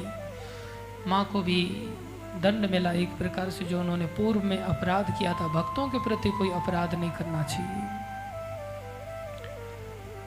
इधर ध्रुव जी ने सोचा, यक्षों का ये दुस्साहस लोग कहेंगे कि सौतेला भाई था, इसलिए ध्रुव जी का शायद द्वेष होगा उनके प्रति, बदला लेना नहीं चाहते लगता है। ध्रुव जी धनुष बाण उठा करके यक्षों के ऊपर चढ़ाई कर दिया। अलकापुरी पहुँचे, एक लाख तीस हज़ार कुबेर के सब यक्ष आदि सेना के रूप में ध्रुव जी के ऊपर दौड़ पड़े। इधर ध्रुव जी ने एक लाख तीस हज़ार सैनिकों को तीन तीन बाण मारे, प्रत्येक व्यक्ति को। तीन तीन इधर से बाण मारे, उन्होंने छह छह बाण मारे ध्रुव जी के ऊपर। जैसे ही इतने बाणों का जाल ध्रुव जी के ऊपर पहुँचा गया, सब ऋषि मुनि कहने लगा, अरे, आज तो ये मनु महाराज का जो सूर्य है, ये अस्त हो जाएगा। अब तो ये ध्रुव डूब जाएगा, अब इसकी कौन रक्षा करेगा? कोई इसका रक्षक नहीं है। ध्रुव जी ने नारायण अस्त्र का संधान किया। सब छह छह बाणों को सबको नष्ट कर दिया। अब तो जैसे ही नष्ट हुआ, बाहर निकल कर के आ गए संकट से। इतनी देर में यक्षों ने फिर अपनी माया फैलाना चालू किया। समुद्र बह रहा है आंधी, तूफ़ान, सब पर्वत ऊपर से फेंके जा रहे हैं। भयानक माया। अब माया को देखा ऋषि मुनि फिर हताश हो गए, अरे, अब तो नारायण भगवान के अतिरिक्त जिनका नाम ही जीव का उद्धार कर सकता है, मृत्यु से विजय दिला सकता है, बोले, नाम ही इनका भले उद्धार कर दे और कोई नहीं इनको बचा सकता। पुनः ध्रुव जी ने नारायण अस्त्र का अनुसंधान किया और सब माया का नाश कर दिया भगवत कृपा से। और एक एक तीर के माध्यम से एक लाख तीस हज़ार सब सेना का नाश कर दिया। इतना ध्रुव जी को क्रोध आया। स्वयं मनु जो उनके दादाजी लगते थे, दादाजी चले आए, आकर के, अरे बेटा, ये तू क्या कर रहा है? ऐसे क्रोध नहीं करना चाहिए। कौन किसको मारने वाला? न यक्षों ने तुम्हारे भाई को मारा, न तुमने इन यक्षों को मारा। छोड़ो, ये हमारी संस्कृति ऐसी मार पीट करने की नहीं है। ये क्रोध करना हमने नहीं सीखा है। हमें सहनशील होना चाहिए, हमें विनम्र होना चाहिए, हमें भक्ति करना सीखना चाहिए। ये सब कर्मों का खेल है। तुम्हें ऐसे नहीं लड़ना चाहिए। तुम्हें कुबेर जी के प्रति अपराध कर रहे हो। कुबेर जी महापुरुष हैं। महापुरुषों के प्रति किया गया अपराध बड़ा भयानक होता है। तुम्हें कुबेर जी से क्षमा मांगनी चाहिए। इतना सुनते ही, इतनी देर में क्या देखा कि कुबेर जी निकल करके आ गए अलकापुरी से खुद ही। और कुबेर जी ने महाराज ध्रुव को देखा। महाराज ध्रुव को कहा, अरे बेटा हम तुम पर बड़े प्रसन्न हैं। देखो, जिसके एक लाख तीस हज़ार लोग मारे गए हों, और वो व्यक्ति कह रहा है, हम तुम पर बड़े प्रसन्न हैं। बोले, हम तुम पर इसलिए प्रसन्न हैं कि तुमने अपने दादाजी की बात मान ली स्वयं वो मनु की बात मानी, और कोई किसी को क्या मारता है, कोई बात नहीं, ये सब चलता रहता है। न यक्षों ने तुम्हारे भाई को मारा, न तुमने इन यक्षों को मारा। भूल जाओ इसको। हमसे तुम वरदान मांग लो, हम इतने प्रसन्न हैं। इसको कहते हैं भक्ति, जापे कृपा, राम की होई, तापे कृपा, करे हर कोई। अब तो कुबेर जी वरदान देना चाह रहे बोले, हम क्या वरदान मांगे आपसे? आप जो देना चाहे वही दे दो। ध्रुव जी को वरदान दिया, जाओ, तुम्हारी भगवान के चरणों में अहेतु की भक्ति सदा बनी रहे। देखो, वरदान और मिल गया। अब तो ध्रुव जी वरदान को प्राप्त करके बड़े आनंदित हुए। ध्रुव जी के भ्रमी से दो पुत्र हुए, कल्प और वत्सर, और एला से एक पुत्र हुआ जिनका नाम उत्कल था। ये उत्कल नामक जो पुत्र थे, ये बाप से भी बढ़कर निकले। बचपन से ही इनके अंदर ऐसा वैरागी परम भक्त निकले। संसारी लोग इनको कहते अरे, ये तो ऐसे ही बैरागी ये तो पागल है, इसको राजा बाजा मत बनाओ। वो तो भगवान के भक्त थे। वत्सर को राजा बनाया गया और वत्सर को राजा बना करके ध्रुव जी बद्रीनाथ की ओर चल पड़े और बद्री विशाल में जाकर के ध्रुव जी ने भगवान की आराधना किया। आराधना के प्रताप से एक दिन क्या देखा? आकाश से विमान आया, वैकुंठ से विमान आया। नंद सुनंद आदि पार्षदों को देखा। ध्रुव जी ने विमान को देख करके विमान की पूजा किया। ये नहीं कि वैकुंठ से विमान आए, एकदम से ले और चढ़ पड़े सीधे।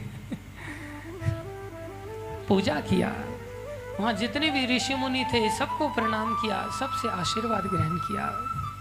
नंद सुनंद आदि, उनका भी अर्चन पूजन किया, आशीर्वाद ग्रहण किया। चढ़ने लगे इतनी देर में, काल आ गया। काल भगवान के परम भक्त ध्रुव जी के सामने हाथ जोड़ करके खड़ा हो गया, प्रभु, इस सृष्टि का नियम है जो भी व्यक्ति आता है, वो काल के अधीन होकर के ही जाता है संसार से। लेकिन काल बोले, मैं जीवों के सर पे मड़राता हूँ, उनके सर पे मौत बन करके नाचता हूँ। लेकिन आप तो भगवान के भक्त हैं, आपने तो मुझे जीत लिया है। भक्त ही भक्ति से काल को जीत सकता है, और कोई उपाय नहीं। आप चढ़ के तो जा ही रहे एक काम करो, मेरे मस्तक पे एक पैर रख करके मुझे सीढ़ी बना लो विमान में चढ़ने के लिए। ध्रुव जी ने उनका सम्मान करते उनके सर पे पैर रखा और पैर रख करके विमान में आरूढ़ हो गए। बोलो, ध्रुव जी महाराज की।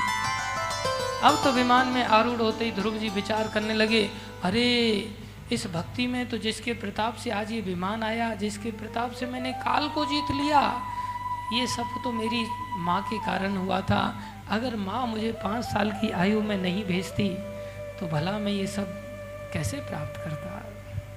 लेकिन मेरी माँ कहाँ होगी? इतना सुनते ही नंद सुनंद जो भगवान के पार्षद हैं, वो तो सब जानते हैं कि किसके मन में क्या चल रहा है। नंद सुनंद समझ गए, ये ऐसे नहीं जाएँगे आगे। नंद सुनंद ने देख देखो आगे देखो। आगे दिखाया, एक और विमान जा रहा था। उसमें ध्रुव जी की माता सुनी थी माता पहले से ही आगे आगे चल रही थी। बोलो सुनी थी माता की। जो भक्ति में लगाएगा किसी को, भला वो संसार में रह जाएगा क्या? आए हैं, सो जाएँगे। राजा रंग फकीर, एक सिंहासन चढ़ चले। एक बंदे जात जंजीर। जाना तो सबको है भैया। कोई सोचे, हम क्या करें? भक्ति भक्ति हमसे होती नहीं तो क्या करें? हम यहीं ठीक हैं। यहाँ ठीक रहने दिए जाओगे तब ना। यहाँ से आपको घसीटते हुए लेकर के जाया जाएगा और घोर नरक में यातनाओं के लिए छोड़ा जाएगा। ऑप्शन नहीं हमारे पास, हमें जाना तो है ही तो फिर क्यों न सिंहासन की तैयारी करें? लेकिन जब यमदूत हमें बाँध करके ले जाते हैं, उस समय हम भी याद करते हैं बोले, संसार में किसने लगाया था? तब याद आता है, तेरा बाप कुत्ता, तेरी माँ कुत्ता, तेरा खानदान कुत्ता, ये बात तो बोले, मेरी माँ ने ही सिखाई थी। ध्रुव जी को तो माँ ये, माँ ने सिखाया था, बेटा ईर्षा मत करना। और संसार में ईर्षा द्वेष तो हम सबकी माताएँ सिखाती हैं। फिर यमदूत भी पहचान जाते हैं कि वो कि ये क्या सोच रहा है? बोले, मेरी माँ कहाँ होगी? तो यमदूत बोलते हैं, देख, आगे वाले यमदूत जो खींच के ले जा रहे हैं घसीटते हुए, वो तेरी माँ है। इसलिए हमारे परिवारी जनों को भी यमदूतों के साथ फिर जाना पड़ता है। याद रखो, जीवन को हमें भक्ति में लगाना है तो ही हम इन यमदूतों से बचेंगे, नहीं तो संसार में बचने का कोई उपाय नहीं। यही ध्रुव महाराज का चरित्र, इतना सुंदर चरित्र, इतना सुंदर गुण इनके कि नारद जी एक बार प्रचेता गणों को, ध्रुव जी का गुणों का वर्णन करने लगे कहने लगे, अरे, ध्रुव जी के गुणों का वर्णन तो मैं भी नहीं कर सकता। इतने महान है ध्रुव जी। पाँच साल का बालक, इतना महान बन गया कि नारद जी कह रहे हैं कि मैं भी वर्णन नहीं कर सकता। इतने गुणों की खान है वो। मैत्रेय ऋषि से विदुर जी पूछे, ये प्रचेतागण कहाँ से आ गए? ये प्रचेतागण कौन है? इनके बारे में कुछ कृपा करके बताइए, जिनको लेकर के ध्रुव जी का चर्चा किया जा रहा है। बोलने लगे, बोले, ध्रुव जी के वंश में वत्सर नामक जब राजा बने, उनके पुत्र पुष्पारण हुए और पुष्पारण के पुत्र अंग हुए। महाराज अंग बड़े वैष्णव राजा थे, लेकिन इनके कोई संतान नहीं थी। इन्होंने अश्वमेध यज्ञ किया। देवता लोग इनका भाग लेने के लिए नहीं आए। महाराज अंग बड़े दुखी हुए। फिर इन्होंने पुत्र प्राप्ति के लिए यज्ञ किया। उसमें से स्वयं भगवान सोने का हार पहन करके प्रकट हुए और उन्होंने खीर दिया। उस खीर को इन्होंने अपनी पत्नी सुनीता को दिया।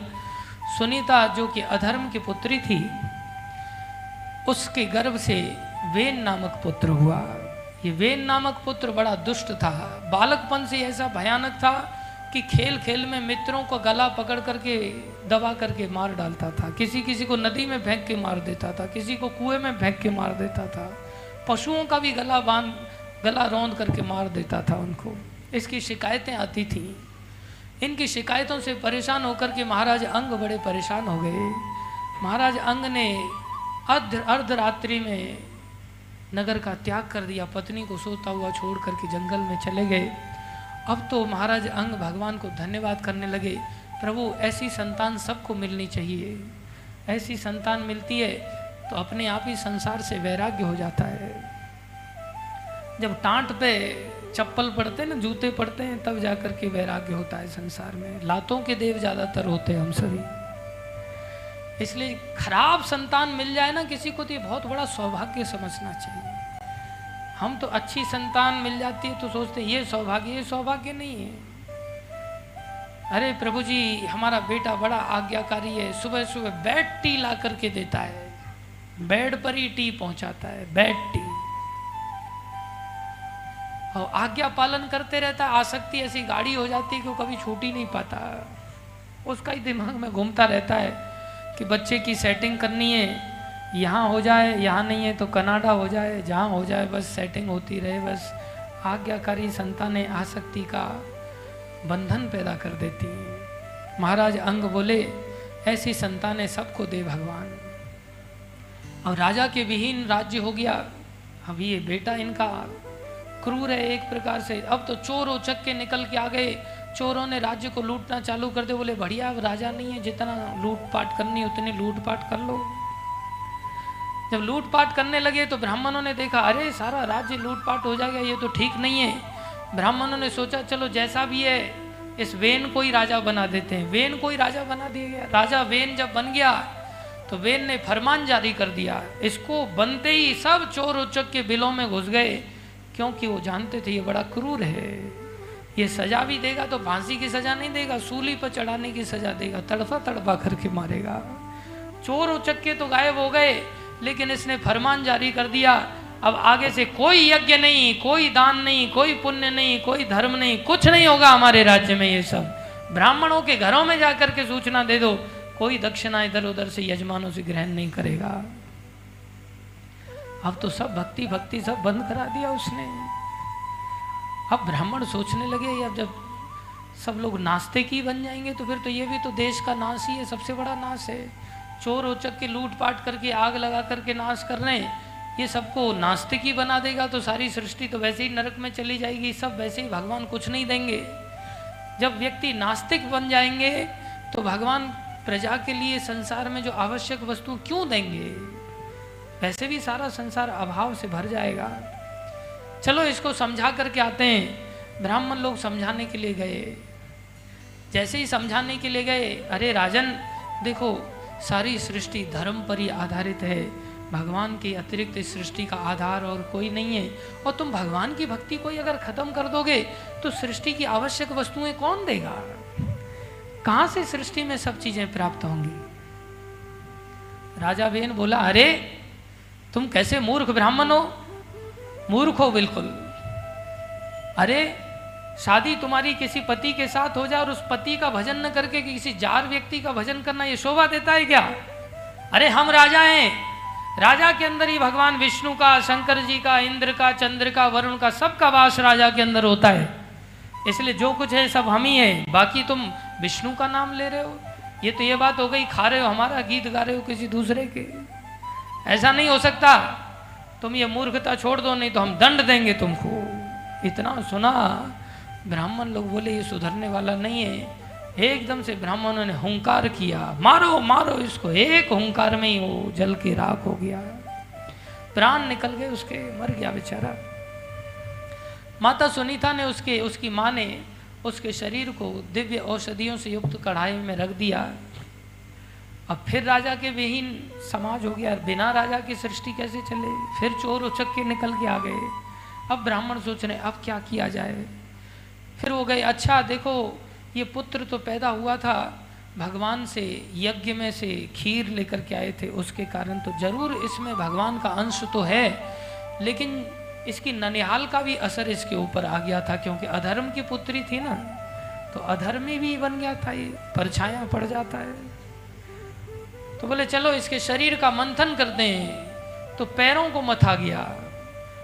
पैरों को मथा गया तो पैरों को मथा तो बाहुक नाम का एक व्यक्ति निकला जो काला, एकदम काक कृष्ण की तरह काला।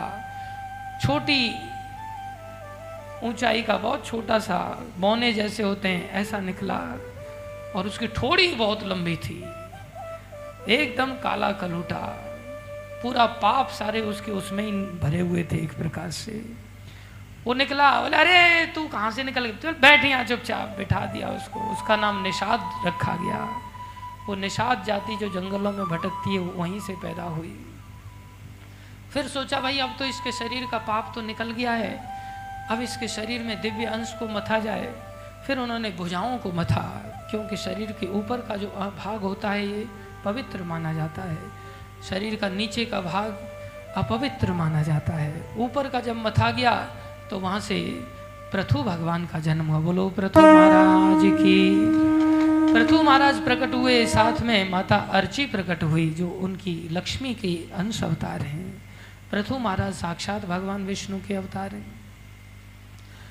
अब तो प्रकट हुए तो तुरंत सब लोगों ने भगवान का अभिषेक आरंभ किया। अब साधारण भगवान का जन्म थोड़ी होता है, बच्चे थोड़ी बन के आए। भगवान पूर्ण अवतार के रूप में प्रकट हुए। बड़े सुंदर भगवान अब तो सब चले प्रथु महाराज की भेंट करने के लिए कुबेर जी चले। कुबेर जी ने प्रथु जी को सोने का सिंहासन दिया। वरुण जी चले, वरुण जी ने छत्र दिया। इंद्र जी चले, इंद्र ने बड़ा सुंदर भगवान के लिए रत्नों से जटित भगवान को मुकुट दिया। सरस्वती माता ने उनको हार दिया सुंदर और स्वयं भगवान नारायण आए। उन्होंने उनको सुदर्शन चक्र भेंट किया और लक्ष्मी माता ने उनको शोभा दिया और धरती माता ने प्रकट होकर के उनको पादुकाएँ दान में दी। इस प्रकार से सब लोगों ने भेंट दिया। अब तो मागध आदि आ गए, ब्राह्मण लोग आ गए, सब जय जयकार होने लगा, अभिषेक होने लगा। ब्राह्मण आदि सब पृथु महाराज की स्तुति करने लगे। पृथु महाराज ने जैसी स्तुति सुना, बंद कर दिया, बंद करो ये सब। अब राजा है बंद किया, डर गए सब लोग। अरे, अभी तो हमने कुछ अपना प्रभाव दिखाया ही नहीं, कुछ किया ही नहीं हमने अच्छा करे तुम हमारी स्तुति क्यों कर रहे हो? देखो, जो भक्त होते हैं, जो महापुरुष होते हैं, उनको अपनी स्तुति अच्छी नहीं लगती। उनको अपनी स्तुति उतनी बुरी लगती है जैसे सम्मानीय व्यक्ति की कहीं बुराई हो रही हो और उसको ऐसा लगता है कि अभी ज़मीन फट जाए और मैं यहीं समा जाऊँ। इतना ही बुरा स्तुति लगता है। लेकिन हम सब दुष्ट हैं ना, इसलिए हमें अपना सम्मान बहुत अच्छा लगता है। प्रथु महाराज ने एकदम से रोक दिया, नहीं, कोई स्तुति नहीं होगी। डर गए बेचारे, मागध, बंदी आदि सब। इतनी देर में ब्राह्मण, अरे, तुम लोग बंद क्यों हो गए? चालू करो स्तुति। बोले, महाराज मना, अरे, महाराज तो मना करेंगे। राजा हैं उनको अच्छी थोड़ी महापुरुष हैं, अच्छी नहीं लग रही उनको स्तुति। लेकिन हम हैं ना, चिंता क्यों करते हो? चलो, स्तुति चालू करो। स्तुति चालू की। इस प्रकार से प्रथु महाराज को बड़ा सुंदर भविष्यवाणी के साथ उन्होंने आशीर्वाद दिए, भविष्यवाणी की। इतनी देर में प्रथु महाराज ने जैसे ही शासन संभाला, क्या हुआ? प्रजा दौड़ करके आई प्रथु महाराज के पास। महाराज, हम तो जठराग्नि से जले जा रहे हैं, हम तो भूख के मारे मर रहे धरती माता अन्न ही नहीं दे रही, हम कहाँ जाएँ, क्या खाएँ? अब तो कुछ जीवन जीने का आधार ही नहीं बचा। प्रथु महाराज ने देखा अच्छा तो ये धरती अन्न नहीं दे रही है प्रजा के लिए। सारी प्रजा को पृथु महाराज ने बड़ा सुंदर शिक्षा दिया प्रजा को धर्म की शिक्षा दिया। पृथु महाराज ने कहा, जो राजा प्रजा को धर्म की शिक्षा देकर के धर्म में लगाता है, वो प्रजा के पुण्यों का भोग करता है। और जो राजा प्रजा को धर्म की शिक्षा नहीं देता, उसको प्रजा के पाप कर्मों का भोग भोगना पड़ता है। और ये राजा के लिए घटित नहीं है। ये घर के समाज के, गाँव के, राज्य के, हर लीडर के लिए ये बात घटित है। आप घर के मुखिया हैं, घर के लोगों को धर्म की शिक्षा नहीं देते तो घर के सब लोगों का पाप आपको झेलना पड़ेगा। और अगर शिक्षा देते हो तो आपको पुण्य प्राप्त होगा। महाराज पृथु ने देखा, सारी प्रजा हमारी अब धर्म में लग गई, फिर भी धरती अन्न नहीं दे रही। धनुष उठा लिया, धनुष उठा करके धरती माता के पीछे भागे। धरती माता ने गाय का वेश बना करके धरती माता भाग रही है प्राण बचाने के लिए। अंत में देखा धरती माता जहाँ जा रही है, वहीं पृथु महाराज धनुष मान लेकर के पीछे भाग रहे हैं। अरे वसुधा, तुम्हारा ये दुस्साहस, तुम प्रजा से यज्ञ आदि के भाग को तो खा जाती हो, लेकिन प्रजा को आवश्यक वस्तुएँ अन्न अन्न आदि के रूप में देते ही नहीं हो। ये तो बहुत बड़ा अन्याय है। मैं तुम्हें जीवित नहीं छोड़ूँगा।